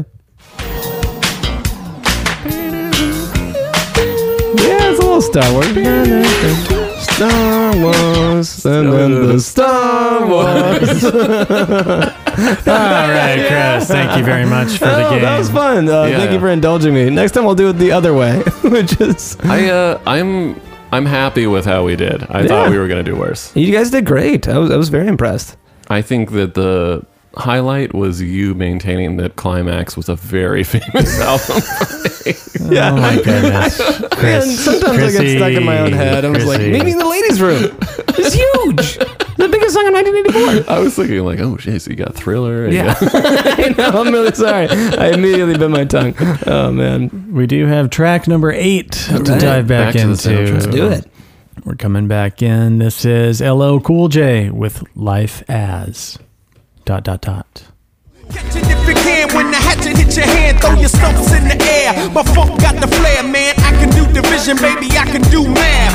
Multiplying fractions, now you know the half. Knuckle games played, must pack steel. Oh yes, I'm living life real to the highest extent. Bloody clothes, doing battle to the death of my foes. It's my show. The life of a killer is scandalous. The life of a killer is dangerous. The life of a killer is scandalous. The life of a. Yeah, it's LL Cool J, or you may know him by uh, Ladies Love Cool James. Uh, he was born James Todd Smith, started out in Queens, New York when he was 16 years old. And um, yeah, thanks to his grandma hooking him up with some uh, recording gear when he was a teenager. Um, you know, ended up becoming a huge smash. He's pretty. He's Yeah. pretty awesome, and Yeah, also, like Cool um, along with Ice Cube, like one of the kind of uh, older. I mean, I don't know if actually older in age, but one of kind of the you know maybe second wave hip hop stars that are on the soundtrack, and also one of the ones who's who's pivoted very uh, seamlessly into mainstream bad TV acting. Yeah. He was in that movie SWAT. It's just like the. He was at uh, Deep Blue Sea, right? And he did the theme song. To Oh it. yeah, my hat is like a shark fin.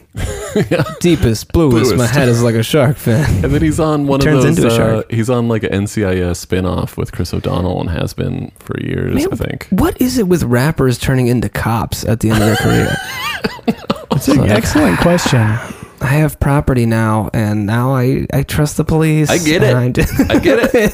Oh, God. he had a song um, called "Going Back to Cali." Oh, yeah. yeah. that was on the Less Than Zero Less Than soundtrack Zero. in uh, '88. I have that. I have that record. Crossover popularity That booster. song- song's great. That may be one of his most famous songs. I feel like he's a rapper that everyone respects as a rapper, and you're like, well, what are your favorite LL Cool J songs? You're like, uh, Well, I like, dude. Mama said, Mama said, knock I'm you said out. knock you out. It's Yeah. a jam. yeah, yeah. Um, and then he had the, like the the sexy one. that Mm. I can't remember. I think it sampled like uh, orange juice or Grace Jones or something. I can't remember. Yeah, there's a lot of. Uh, I think every album that LL Cool J has come out with, he's shirtless on the cover. Well, Absolutely. I think I think that he was kind of the first the first rapper that successfully made like a slow jam. Yeah, yeah, yeah. And I think that's kind of like, you know, when you talk about the business of hip hop, that was like a huge thing where hip hop could also like subsume like essentially the power ballad. Yeah, yeah. So so then like the somebody who if it's if it's like a you know kind of a mainstream rapper, they would include like a slow jam on every album. Yeah, that that's taken a play right out of uh, Hair Metal's book, which is uh, kind of what you're hinting at. It's like yeah. that's the song that's gonna get all the radio play. You come out with the album that you shred on, and then there's that one slow one. This one's for the ladies. I think LL kind of thinks he's the goat, and he's also Oh yeah, that he's was, also got a I think he invented that term. Yeah. Was, uh, yeah Goat Enterprises is run by LL Cool J.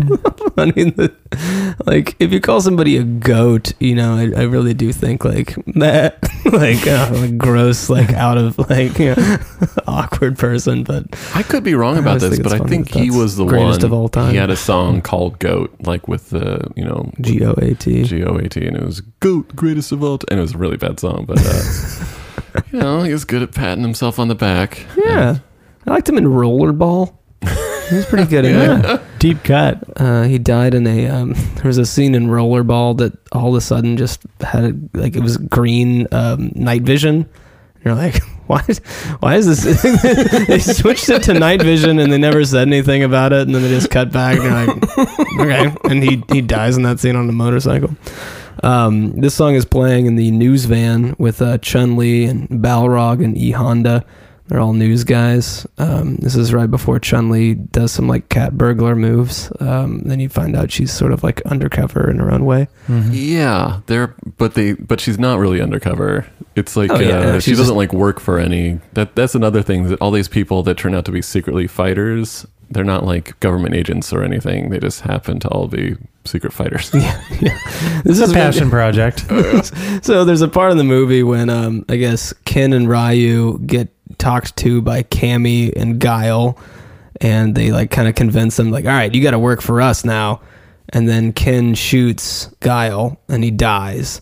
And then Chun Li sneaks into the facility. yeah, like uh, probably ten minutes, fifteen minutes later in the movie. yeah, but it looks like you know days have passed in the timeline. because a lot of stuff has happened in the, the interim. Yeah, and then like you know Chun Li in all black, like kind of cat burglars her way into the United Allies or whatever, and uh, Guile is still Jean Claude Van Damme is like still under a sheet, and she like unzips it, and he's like, "Ha, ha, gotcha! Faked my own death," and it's like.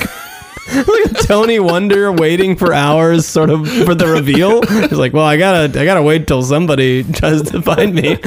like it was, it looked like it could have been days later. It's so And it was also like very unclear in the plotting why she was in the morgue and why he was trying because he wasn't really trying to trap her. I don't. I think that was one of the script pages that de Souza, you know, ripped ripped, out and threw into the garbage. Oh, God. But uh, you guys want to hear some track number nine? Let's hear it. This is Craig Mack with "Do You Have What It Takes." I bet you buy you can beat Blanka or blade in the chocolate made by Willy Wonka. Zangief hit you harder than a Tonka. Truck better buck USSR will stomp. Now M. Bison had this plan and had the hostages inside the palm of his hand. Now we all know Gal's the man, but in the world of rap, Craig Mack will turn you in the sand. Jane, haircut like Susanna Summer, and E Honda stomach, wonder in four digit number. I got forgot on the spot just to rock your knot. He got kicks like I got rhymes to the show shot. A street fighter, funky rhymer, drop a dime about the action pack your jack. Craig Mack. We've got another uh, New York rapper. He's from uh, Brentwood, which is a hamlet in Long Island. Oh, okay. Nice. Um, You guys familiar with hamlets? yes, yes, yeah, yes. we got into an argument about the. It was one of Chris's uh, themes in his game. yeah. Look, listen. no. It was tribe, village, city. No, tribe, village, town, city was the was the The sequence. The, the sequence. And then Kayla was like. Um, I don't know about that. Uh, if you look at the Wikipedia page, I think uh, I didn't look- I- Hamlet would be in there somewhere. yeah. yeah. Anyway, anyway, besides that, uh, Craig Mack, I remember he had he had the one big hit. It was "Flavor in Your Ear," and it was uh, the first uh, record produced by Puffy on Big Boy Record or That's right. Bad Boy Records. Yeah, he seemed like he was looking for that husky voice, you know, and Yeah. like Notorious B.I.G. has a, I think, a similar like huskiness to his voice, which is like such a cool. Yeah. Craig Mack's got a really cool voice, I think. I think that it was. I think it uh, famously it was kind of uh, he produced this record and it was a big hit. And Craig Mack's like, "This is awesome! Like we're we're building something." And then uh, Puffy like found Biggie and like other people, and then Craig Mack was like, "Hey, uh, when are we gonna?" And there was like the follow up, and it didn't really go anywhere. And Craig Mack's like, "Wow." I mean, Craig Mack did his homework on this one. He he followed the prompt to Yeah. a T. He was like really. this is very much about the movie and not the video game, but I feel like he he might mispronounce Guile. I think he says like Gal or something. Gal. Gal. I think that's his accent, maybe. Oh, okay, okay. Who knows? But yeah, yeah.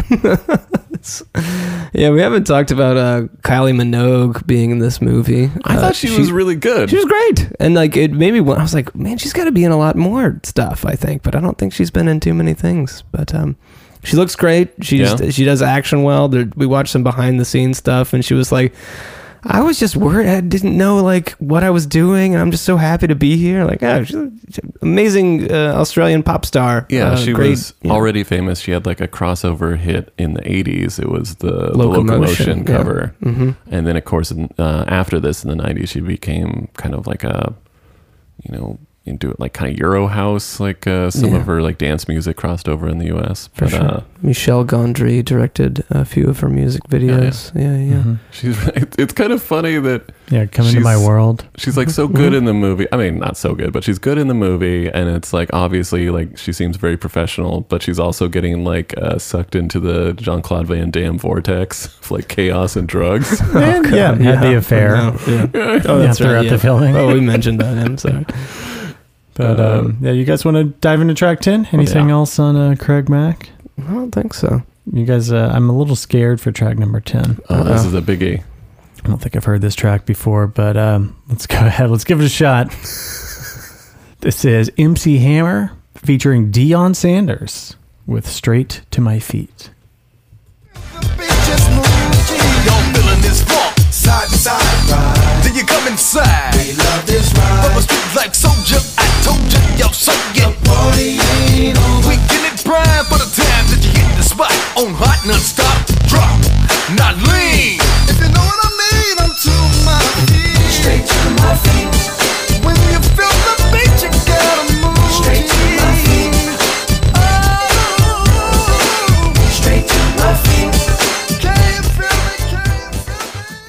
Oh man, there's a there's a lot to say All about right, this. so uh, when I like picked the part of the song to play on episodes, uh, I picked uh, this is the verse, the Deion Sanders verse, because uh, the MC Hammers earlier on, and I just like you know when's when's the next time we're gonna have Deion Sanders on?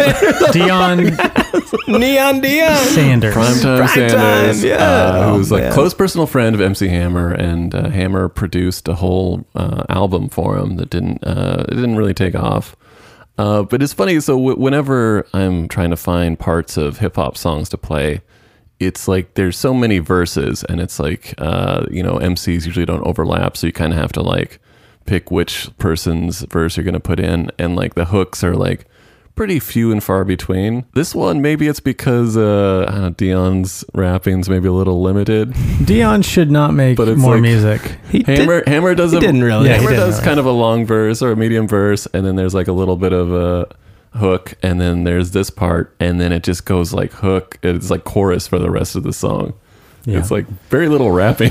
So I guess after this song got recorded, somehow Capcom was surprised uh, to some degree that they actually had a movie that they were going to have to do press for, you know, after Jean Claude Van Damme's antics. So as part of you know the PR junket for Street Fighter, uh, Capcom organized a, uh Q and A session uh, where actors were supposed to come in and you know do a talk back about the film. And Capcom's PR rep Chris Kramer said Van Damme, of course, was not there. Kylie Minogue wasn't there. Wes Studi was not there. Raul Julia sadly was definitely away. not there. Oh, God. but it was all the other guys. It was like the guy that played E Honda. Yeah. And I guess as part of MC Hammer contributing this uh, fine song to the soundtrack, and part of his uh, contract was that he was going to have to do an appearance at one of these press junkets. So for this uh, for this junket, MC Hammer to fulfill his qu- contractual quota to show up just uh, drove by the exterior of the building and blasted this song that he recorded with Deion Sanders from his convertible and then sped away. So he just basically did a soundtrack drive by. I, I respect this move. That's yeah. This is And, good. uh, fulfilled, fulfilled. I gotta Bye. say, Capcom was very, very surprised that I think, you know, this movie actually got made God. at the end of the day, which is crazy. I don't know. They injected a ton of money into it. I think they were hoping for for a movie to be made. I think. I think it was maybe the creators It might you have know, like out for pipe him. dream for to see this video game come to real life. It probably helped promote the video game. Like the video Oh, games yeah. are a huge success still they to sold this like day. over 15 million copies worldwide. I mean, every kid had a copy of this game. Oh yeah, no, it's one of the greatest games of all time. Street Fighter 2 Turbo Edition. Turbo, Turbo time. See, I was like a Street Fighter 2 like original edition guy. So like the, when I watched this, the characters of like Cammy and some of the other ones, I was like, what? Well, that was Super Street Fighter Yeah, 2. exactly. Uh, and that's the the new challengers, uh, or the new characters. or something. Uh, but yeah, that had added Cammy, DJ, Thunderhawk, and maybe one other. Um, I think one other person. I can't remember which one. Balrog or something. Um, Deion Sanders has a very small discography page, but he, uh, you know, he's got some other songs out there. He's a triple threat, man. He's the only the only person to ever play in a World Series and a Super Bowl. I remember uh, he, his like baseball seasons were always cut short because he was busy playing football, No, and then he would steal away, get on a jet, and go record an album. yeah, He's got a website you can check out too. That's DeonSanders21.com.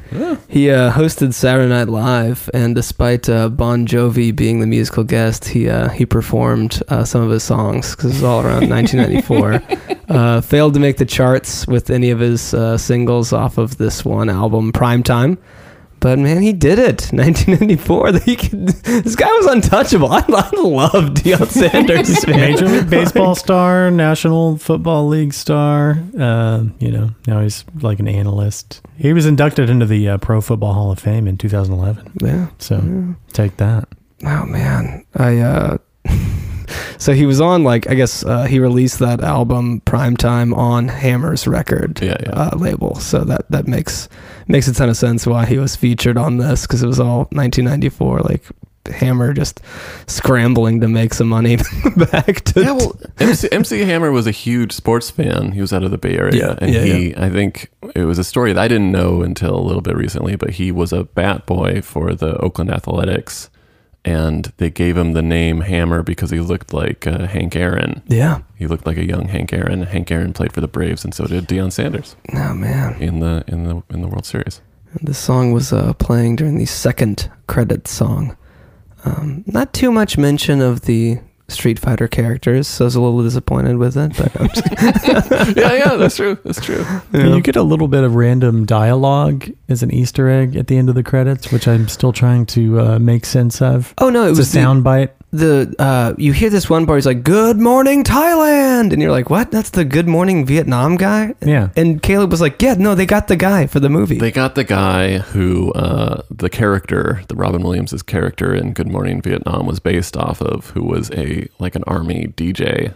But like, talk about shoehorning Army one DJ. more. Yeah, he was a yeah, DJ yeah. in the army on like great, great the- movie, by the way. Yeah, we yeah. should do the soundtrack. Uh, But yeah, one, at one point in the movie, I don't think he says Thailand. He says like whatever city, the fake fictitious city that they're. Bisonica, Bisonopolis. It's like really, it's really just jammed in there, and you're like, what? And then, but in in the, the credits, there's like three or four like uh, clips of him like talking about stuff in the movie. He tells like he's like, here's a joke about old M Bison, uh, and it's like a dad joke about M Bison. He's like, ah, you you people in Bisonopolis will get that one.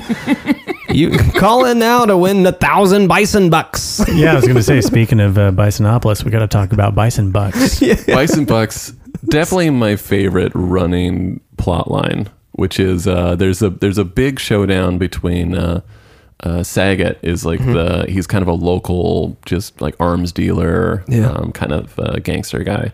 And uh, he's doing an arms deal with Bison, and everybody's, you know, it's just the bad guys hanging out. Everybody's pretty feeling good about it. Yeah. And then Bison rolls in with the money. and It's, he's printed his own money with his face on it. He's like, that's going to be worth uh, quite a lot once we overtake the queen. Well, Equal to five British pounds per bison It wa- dollar. I think it was four four pounds, but it was funny that Sagat's like, "What is this?" It's like, "No, actually, this is going to be worth a lot of money." It's like the, you might want to hang on to this one. it's early blockchain guy. Yeah. it's like it's actually gonna, uh, but it's the plot is he's gonna kidnap the queen and uh, and hold her ransom until they agree that the exchange rate for a bison buck is four pounds. I do love. It's so wild. it's really good. Is Elon gonna do the same thing? It might be true. With Ethereum or Dogecoin, or whatever. The hell. Um, yeah, I do love. Tesla I do love, uh, you know, M. Bison's like, I am not a bad man. I am doing something. Like he's trying to really justify like all this, and it and it works in the speeches and stuff. But it's always. But he's got the He's got the, skulls. everywhere, and the, the you know it's that old uh, Mitchell and Webb thing. Mitchell it's like, why do we have skulls on our uniforms, Hans? Like, oh, I never thought of it. He's- They're Nazis. Are we the baddies? Is that are we the batties? What is the thing where he's like, well, skulls aren't necessarily evil. We all have skulls. It's a guess. but they don't have skulls on their uniforms. Their- their- these uniforms are quite nice. We Got lions and stars. You guys want to jump into track 11? Let's do Yeah. it. This is Chuck D introducing the Rec League with Rumbo in the Jungo.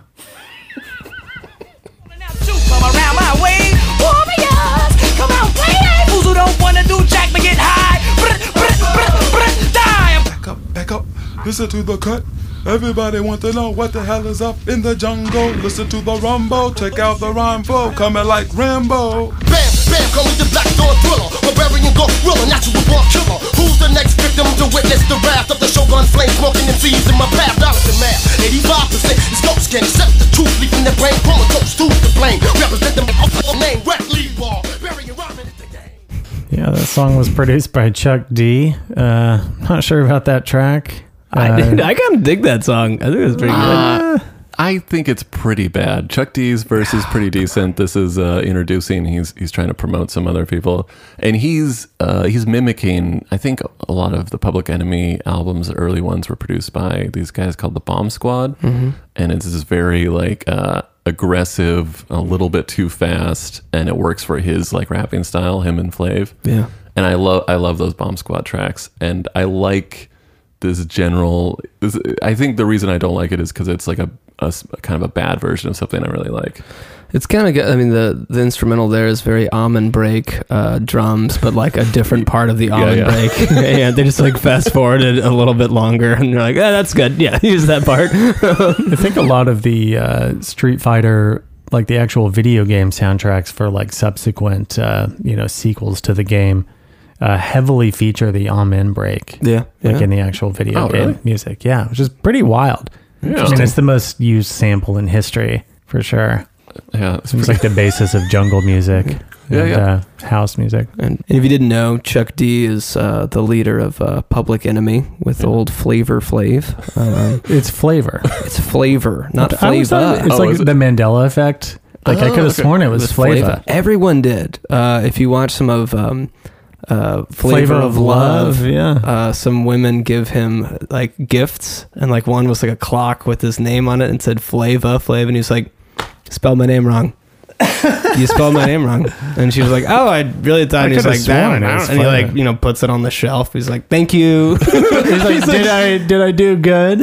Did I do good? I do good. Yeah, he's like really defensive about like it's not flavor, it's flavor.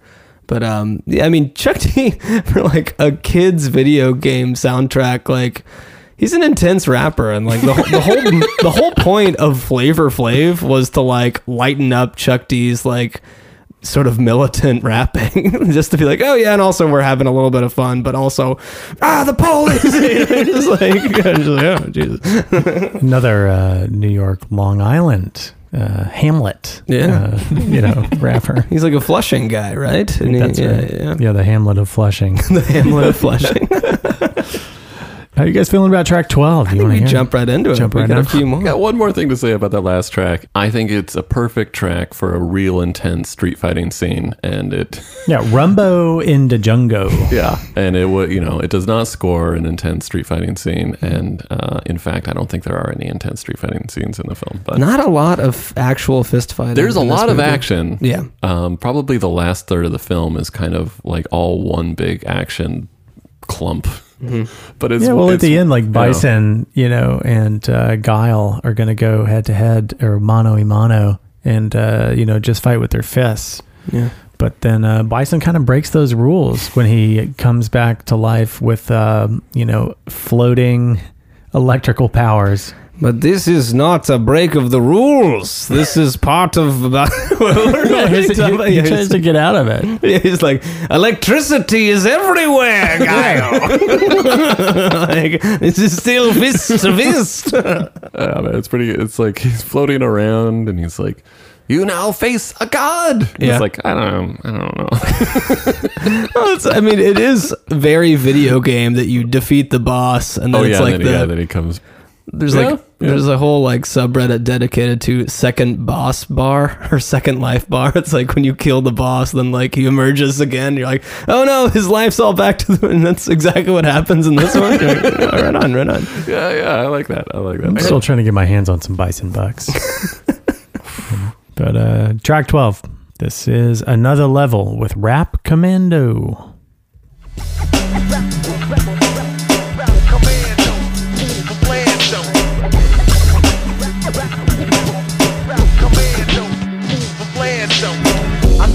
Average brother with flows. After I rock shows, Elks be on my tip. Brothers who swung before get a tighter grip. I get jock itch from those faking foes, swinging on my nerve. Just in case this hit blows up, I had enough. I'm tired of the funk being faking. Call me said twice or call me Merced Bacon, heartbreaking. Never mistaken, this beat is breaking. Yeah, not a bad track, kind of in the Tribe Called Quest universe. Uh, another level were associated with Ice Cube and the Pharcyde that we heard from a little bit earlier. Mhm. And they became the Himalayas. Oh, did they? I think that the the story that I read was that they were discovered by Ice Cube, and he like uh, produced a record for them on his record label, the record label that did this uh, soundtrack, essentially. Is that pri- And, uh, priority? Yeah, they put out one album and it didn't do much, and right before they broke up, or I guess turned into a different group, uh, they contributed one song to the track for the uh, Street Fighting soundtrack. Yeah, appropriate name. Another level, a next level. Uh, yeah, I'm not a big fan. of It's a little sleepy for me. I mean, I like that kind of style of music, but this is, you know, it's, it's a little bit bland. Yeah, the uh, the members were uh, Bambino, Ced Twice, spelled C E D, Stinge, Sticks, and Stones. I hope they're doing well. I mean, this is one of the only soundtracks I think we've come across that still has no review on allmusic.com, Mm, which mm. is pretty surprising. and it But, um, sold well, which is crazy. It's like it. This was a top selling album at the time. It's very strange. Yeah, it's got a pretty low star rating, but I guess no one wants to, uh, you know, speak their mind about it. a little surprising, but uh, It's pre- it's you know we'll get to reviews later, but uh, the soundtrack has fewer flaws than the film. Yeah, I think that uh, has maybe holding at a twenty percent on Rotten Tomatoes, deservedly so. Uh, we man. watched it on Peacock, right? It's streaming on Peacock. Yeah, it's anybody- free on Peacock. Yeah, Yeah. yeah. Buyer beware. Uh, all right, Nikki, what do we have next? yeah, not too much else to say about another level. Yeah, unfortunately. But um, let's They're- go ahead and dive into track 13. Yeah, their album uh, peaked at number 60, I think, even with Ice Cube doing as much as he could. Oh, man. So, Bummer. yeah. Tough cookie. Let's hear track 13. This is Angelique Kidjo with Worth Fighting For.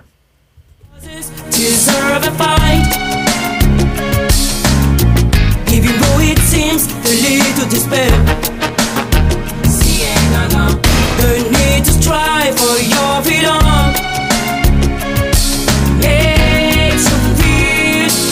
La la,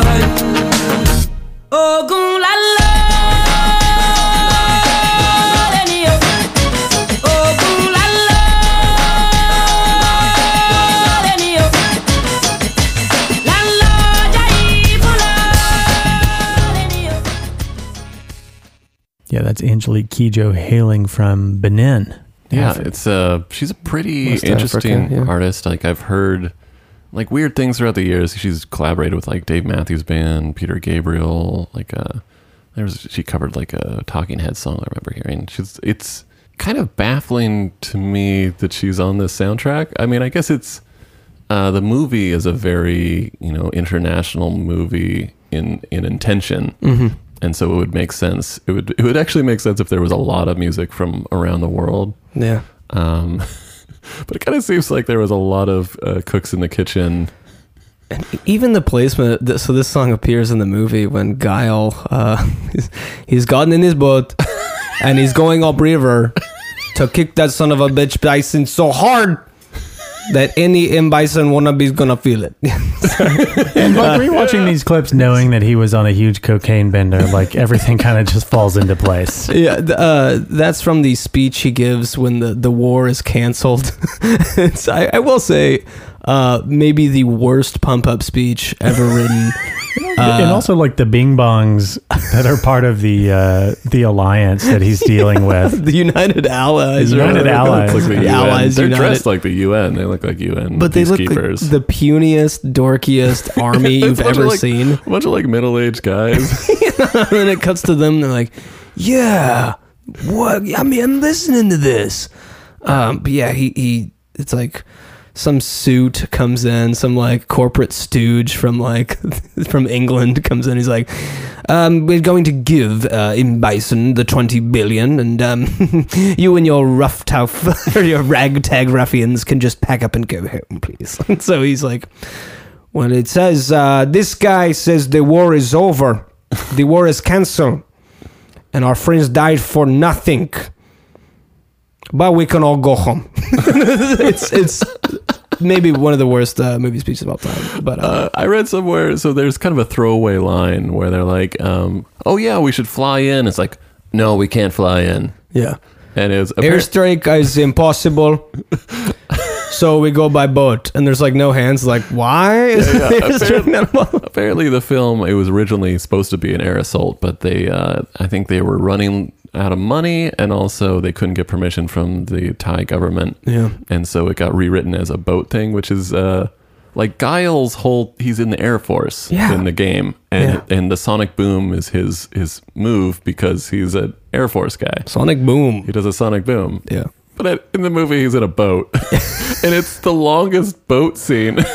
The whole boat assault. He's in that boat for 20 minutes. So he's in this one one boat that's like very space age looking, and It's it's, like the like, Bat boat or something. Yeah, it's Bat It's Boat. Batman's it's boat. definitely like a kind of an acting cage for a coked out uh, Jean Claude because it's it's shots of him. You know, it's kind of like the Iron Man inside the helmet thing, where it's, it's just him like sitting in Vancouver, right? And Yeah. they just have him say things, Yeah.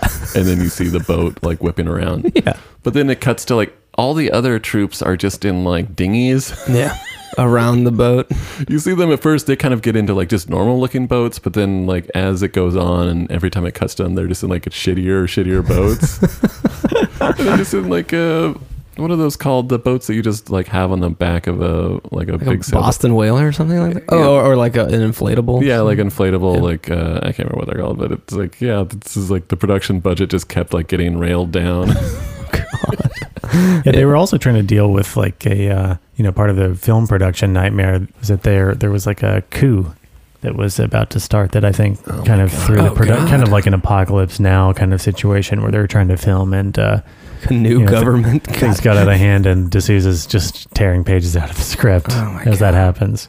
And well, this song plays when Guile is in that boat, and it's this weird like uh, it. I guess he, it seems like he's playing the wrong song or something, and then we sit in it for a long time. And you're like, wait, do we like this song or like what? It, it's so out of place, and I, it seemed like it was played for a laugh. well, But he's in the boat with Cammy and the guy who turns out to be Thunderhawk or Thunder- T-Hawk. Thunder- yeah, T Hawk. And I guess to get himself pumped up, he puts on a video of his friend who was who had been kidnapped, who- Carlos Blanka, yeah. So he's just watching sad videos in this boat while listening to this song. Yep. right.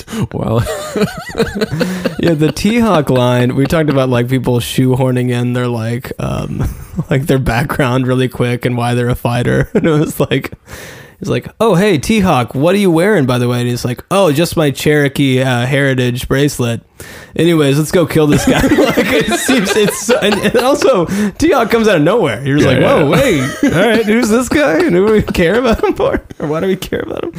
Oh man. But Uh, I say one of the characters that I thought was good and was in what like the actor knew what movie he was in was the actor playing Zangief. In this film, he's one of the henchmen of Bison, but like uh, just like the sketch, like he doesn't realize that he's a villain until the very end. Yeah, he's like, "What? I we don't like him, Bison." and like DJ, the Jamaican guy, has to explain to him. He's like, "No, man, like we're we're on the wrong side. Clearly, all these people from all over the world have come united against us." But uh, yeah, Andrew uh, Br- Bryniarski, excuse the uh, Bryniarski, uh, he was known for being the uh, Leatherface in the Texas Chainsaw Massacre reboot. Oh wow, He's probably most famous for that, but he was also in uh, Hudson Hawk, Yeah, which which, is another de Souza, Just- um, yeah, yeah. a little um, little crossover de Souza there. Enterprise. He was great. First of all, he's nailing the bad accent consistently, which I appreciate. Yeah. There's so many like cartoon faces that he's making when everybody else thinks they're in like a like a serious Bond film. Yeah. And uh, Zangief, I feel like of all the Street Fighter kind of peripheral characters, has had like I, I should say Street Fighter has had there's a ton of like animated shows based on Mhm. Street Fighter Tons stuff. of animated movies. Yeah, and animated films. But uh, I remember Zangief was in uh, the Wreck It Ralph, and it's like it's just because we're bad guys doesn't mean we're bad guys. and it's like the the you know the video game villains, Oh, yeah. which I guess in the video games he's not even a villain. Not really. Uh, we were kind of having this discussion, like you know, they kind of had Sagat was a bad guy, Vega was a bad guy, but in reality, the only bad guys in the video game were Sagat, who was the penultimate, and then um, M Bison was Yeah. like the the ultimate boss. But And you could eventually like unlock uh, M Bison as a character, as a playable character. Yeah, it's it's interesting because I think they grouped later uh, as like the franchise evolved. Like, oh well, like Balrog is kind of a bad guy. He's like a boxer dude, and like it had like Cammy is a good guy, and Guile's a good guy, and Ken and Ryu, and then there's Akuma ends up being like the bad guy in some of the later series. But I um, think that there was a a misapprehension in the '90s that people wouldn't want to play as the bad guy. Yeah. And so any playable character had to be like ostensibly neutral or good. Mhm. And then later they find out like, oh no, people love that shit. Yeah. I uh, I do have to admit when we picked this movie, um, I mean the game plays with some uh, some stereotypes pretty damn hard, and I was like, oh man, I haven't seen this movie in a while. Like, is this gonna be like offensive and weird? But I don't. I didn't come away like thinking anything was like really that um, you know dated or like backwards about like the stereotypical characters. Um, Nobody like really leans into any of the um, harshness of like some other 90s movies that are like hey you're like an asian guy. Like I mean, i don't know. There is you know the, what i the mean guy but- doing the uh, Jamaican accent is like, yeah he's the most offensive part maybe. Yeah, and it's just, I guess it's just offensive because it's really bad, and he's obviously like a. he- There's so many like kind of New York isms that get kind of like folded in. yeah. And Uh, he drops the accent like half the lines too. He has like a brooklyn accent a few times and then he just like goes back to jamaican Yeah, but I yeah there there weren't that many like crin- like cringy moments for that reason, which was nice nice to see. yeah Yes, it looks like we're pulling in on the last track. Oh man. Track number 14. This is Chage and Asuka with Something There.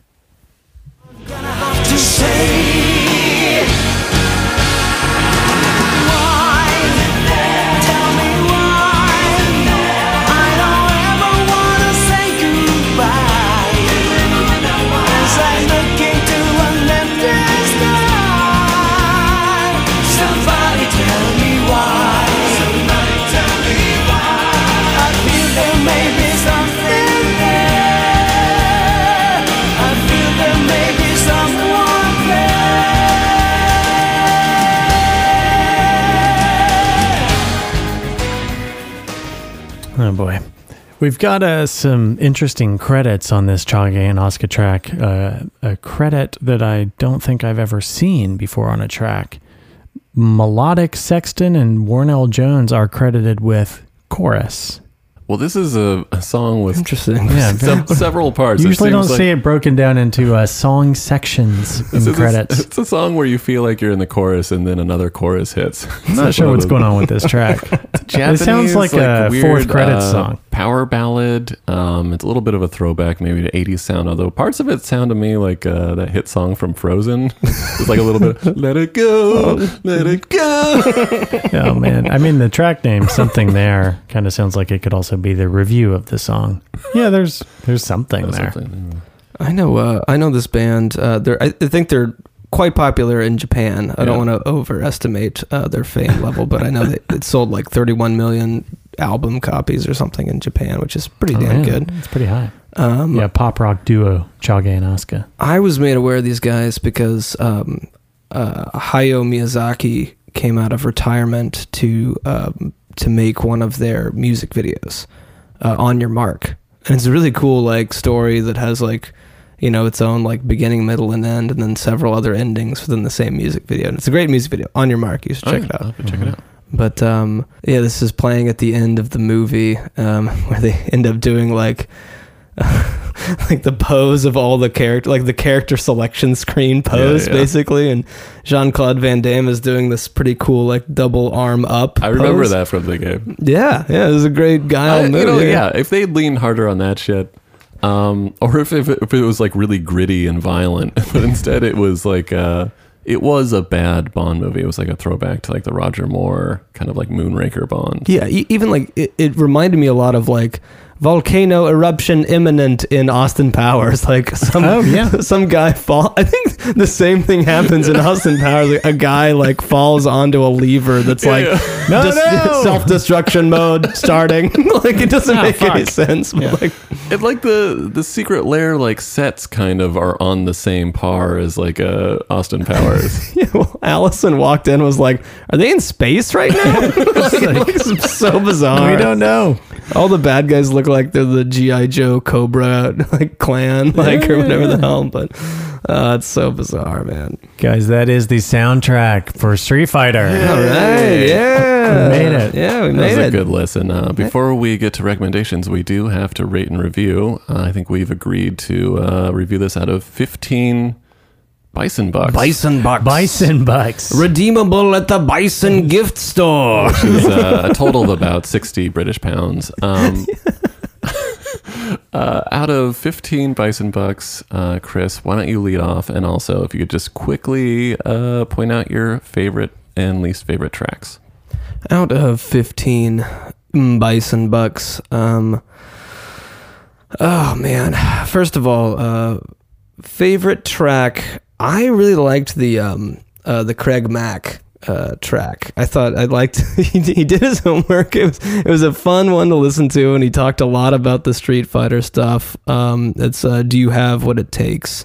Um, I I enjoyed that one quite a bit. I'd say my least favorite, unfortunately, um, although Chage and Asuka uh, may be very popular in Japan, uh, doesn't quite translate to uh, what I enjoy. It's like some weird Michael Bolton-y Japanese, um, like uh, melodramatic pop music. Uh, it seems it seemed kind of shoehorned into this, especially it just doesn't fit in the soundtrack. It seems really weird. I, I think it was a Capcom move. They're just like, ah, let's get these guys in there. All right. Um, out of fifteen M Bison bucks, it's so strange because it's not what you would expect for the Street Fighter movie, but on its own, these songs aren't bad start to front, and it's got a, a pretty good, um, you know, hit play, and you can listen to the whole thing. Like the vibe is similar, even though it's nowhere near what a Street Fighter vibe I think should be. Yeah. So. It's a tough one to rate, but I'm gonna give it. Um, I'm just kind of gonna go middle of the road. Uh, I'm gonna do an 8.1 in bison bucks, which I think is um, what is that in pounds? Uh, let's if that is that 24 pounds. 24 do the pounds. Uh, eight. I have to pull up my M Bison conversion calculator. 25 pounds. Uh, Thank you, Chris. yeah. Let's see. 32, almost 32 and a half pounds. Oh, is that, oh, oh yeah, because it's four. They're four pounds each. Uh, sorry, I couldn't remember if it's three or four or five. I'll keep I'll keep the conversion going as we go. Thank you. Yeah. Uh, Nikki, how do you feel about the soundtrack?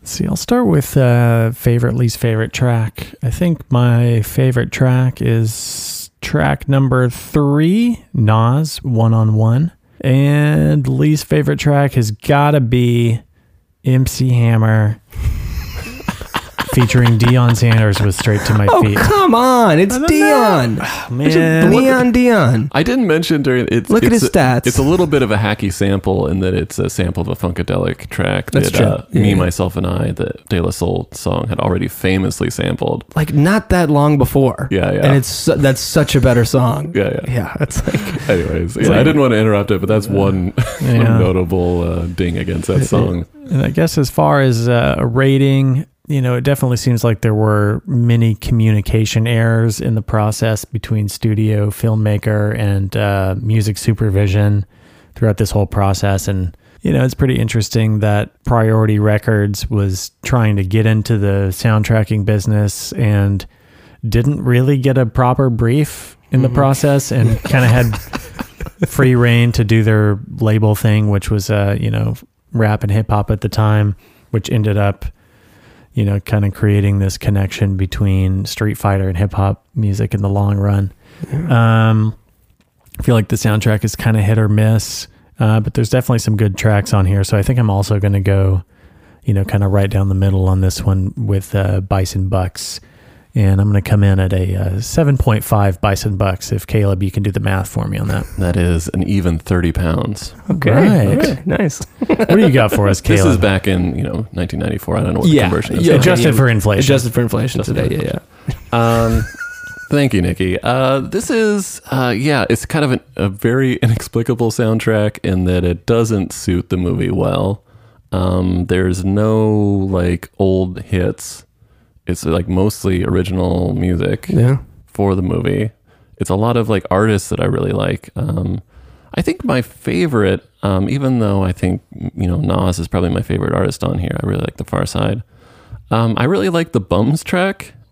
Um, just That's the- uh, BUMS. BUMS. Um, Was it Big- Brothers United in Bro- Madness? Brothers Under Madness? Brothers Under Madness. Yeah, the S doesn't really. I don't know. Madness. So yeah, madness. uh, it's not so much the rap. I really like the production on it, and I like that it's a they're like really leaning into the video game aspects, which is you know, I guess maybe uh, hinting at what I wish the soundtrack and movie was more like. I think my least favorite um, has to be Street Soldier by Paris.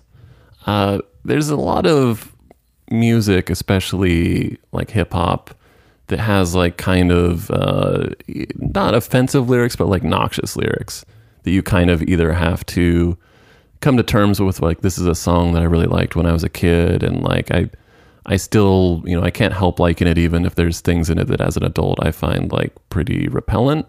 And there's also like uh, you know, artists that they kind of they it, it's they're in a character of a terrible person and so it's like kind of a negotiation that way.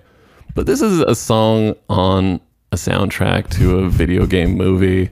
Like there's there's no reason why I have to deal with like uh, it being like like hateful against gay people, and you're like, what, what the fuck? Like, Yeah. it's Street Fighter, man. Yeah. It's Street Fighter. This is for kids. this is for kids. Yeah. They got a G rating at one point, which we need that cut. I want to see the Street Fighter G Yeah. rating cut. And also, it's just kind of a uh, you know uh, an Ice Cube knockoff in, in style in my mind. Hmm. Uh, but out of uh, out of fifteen decimal points allowed, Bison Bucks, I'll give this nine Bison Bucks. Okay. All right, Bison Um, bucks. Yeah, We sh- and what is that adjusted for inflation? it's thirty six. we do need to move into our recommended track, which is going to be a song that has to do with video games. um, I can go first if you don't mind. Go for it. Take it away. All right, uh, my track. It's um, there's a lot of music that came out. This is from 2016, and it was an era where I think there was a lot of kind of uh, nerdy, nostalgic appropriation. Like we, we always joke about the there's all the genres like uh, chipcore or whatever. I don't know. Chip tune. Chiptune, Vaporwave, Yeah. Dark Wave. Wave, Chill Wave. and this And then is uh, Bardcore. this is definitely probably part of that, but it's it's an artist who I think very self consciously was trying to make something with all those sounds that wasn't kitschy, which is I think a really hard thing to do, and I think that they pull it off. Um, the artist, it's an Australian guy who I think he he works in music, but this is he only put out one release under this name. Um, his name is Bard. El- I'm not going to find. Bardcore. Uh, this is the only thing So he's close put to out under this name. Uh, the artist is Ponzu Island, Oh yeah. and uh, the song is Super Kodo. Yes.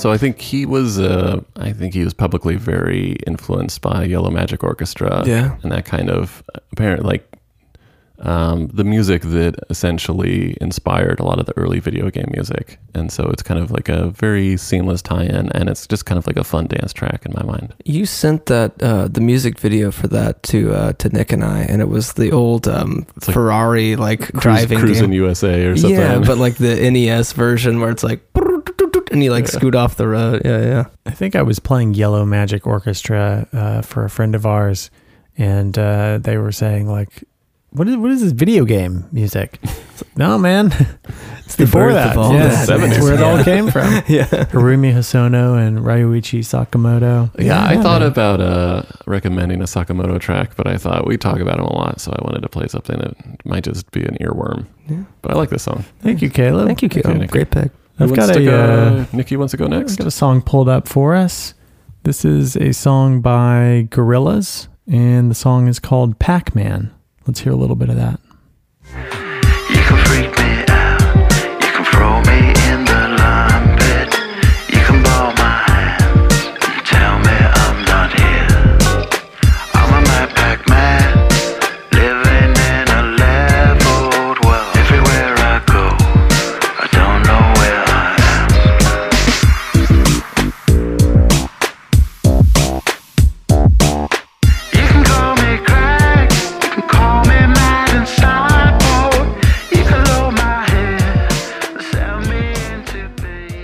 Yeah, that's Gorillaz featuring Schoolboy Q. Yeah. The song Pac Man. And uh, that song was released on July 20th, 2020. Yeah, it's off of their new album, which I actually like quite a bit. It's called Song Machine Season 1 Strange Times. And uh, yeah, pretty great album. And the music video for that song is uh, kind of cool as well, directed by Jamie Hewlett, who uh, was the creator of uh, Tank Girl, Tank Girl the comic and- book, and and, and started, uh, you know, co creator of Gorillaz. And um, yeah, great track.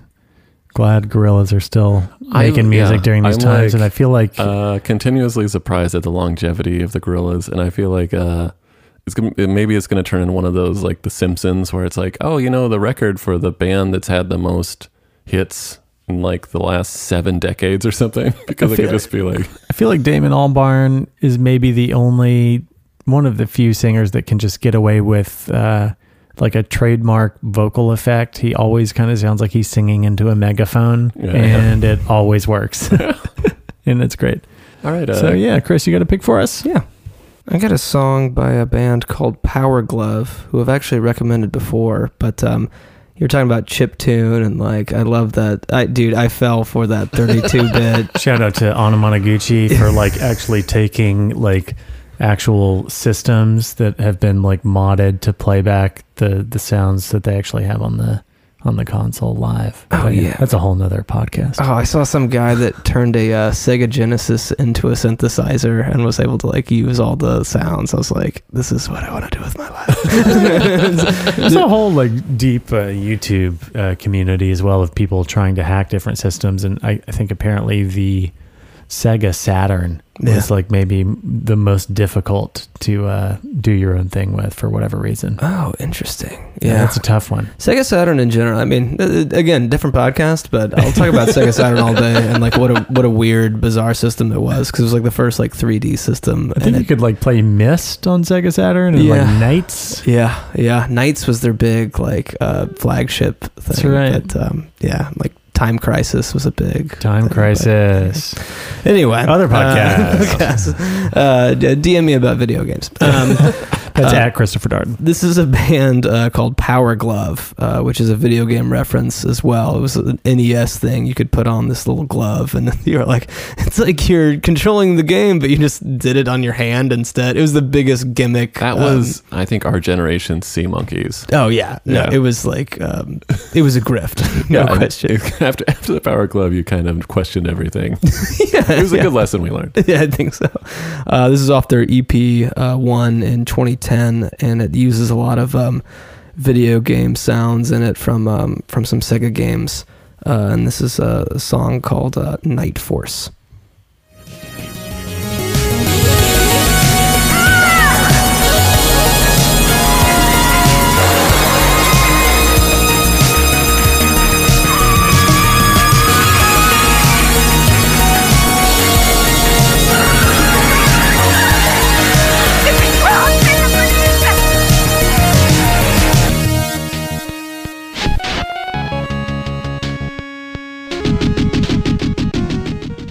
I think I heard a uh, Hadouken in the background. There's a little bit of everything in there. It's pretty good. That last bit was from uh, Golden Axe. Uh, the, when Oh, you're yeah. that like when you sprint forward, that's like. doot, doot, doot, doot, doot, doot. Um, Sounds so- like uh, what was going through uh, Jean Claude Van Damme's brain when he was trying to rush back to set from Bangkok, Oh, man. like five in the morning. Got cocaine running around my brain. But uh, Power Glove, um, they're awesome. They um, they did all the music for a video game called Far Cry Three, which was like a retro futuristic. I think it started as like a um, a joke level in one of the Far Cry things, but it was like, oh, like 1980s, like future, like shoot a dinosaur thing, and people were like. Make that game, and they're like, "Okay." Uh, Far Cry Three, uh, Blood Dragon is the name of it. But man, there's something that like it's like a, a back to childhood thing when i hear those like sega noises and i hear those like snes like um 32-bit music things like it really Yeah. something it does something to my brain that's like you know going to church or something i don't know but um There's someone that like went out of their way to do an 8-bit version of uh, OK Computer. yeah And the whole uh, album The whole album. my God. And it's it's so good. Yeah. It's like it shouldn't be that good. It's something about it's the- amazing. it's like a simplified version of like a lot of music, and I I, I really dig it. And um, that Yeah. song in particular, Night Force, uh, has clips from uh, Cobra. Uh, you can hear some dialogue from Cobra, and that's like, Wes Gonzalez. uh, and then it's got like Sega Genesis video game noises, so it's like everything I've ever wanted. so, anyway, Power Glove. I recommend them twice. Please check it out. Ah, good pick, Chris. All right, that is the uh, soundtrack to Street Fighter. Hell yeah! Hell New yeah. songs from Motion Picture. Thank you guys for indulging me. Yeah, yeah, that was fun. That was fun. Funner to talk about than it was to watch. Yeah. Does uh, Caleb maybe have a uh, pick for the next episode? I do have a pick. Tentatively, uh, we have a plan to do Beverly Hills Cop soundtrack, the first one, which is a, a record that I had as a kid. Oh yeah, classic, classic soundtrack, classic, Yeah. classic movie. It's going to be hard for me to tell whether the songs are good or just uh, part of my brain hardwired. Well, stay tuned to find out. Yeah. Hope everyone's doing well, staying safe. Get your vaccine. Get Yes. vaccinated, Get baby. vaccinated. We're one out of three right now. Got to keep them vaccinated. yeah. We love you guys. Thanks for listening with us this week. Stay safe. We'll see you soon. Bye. Bye.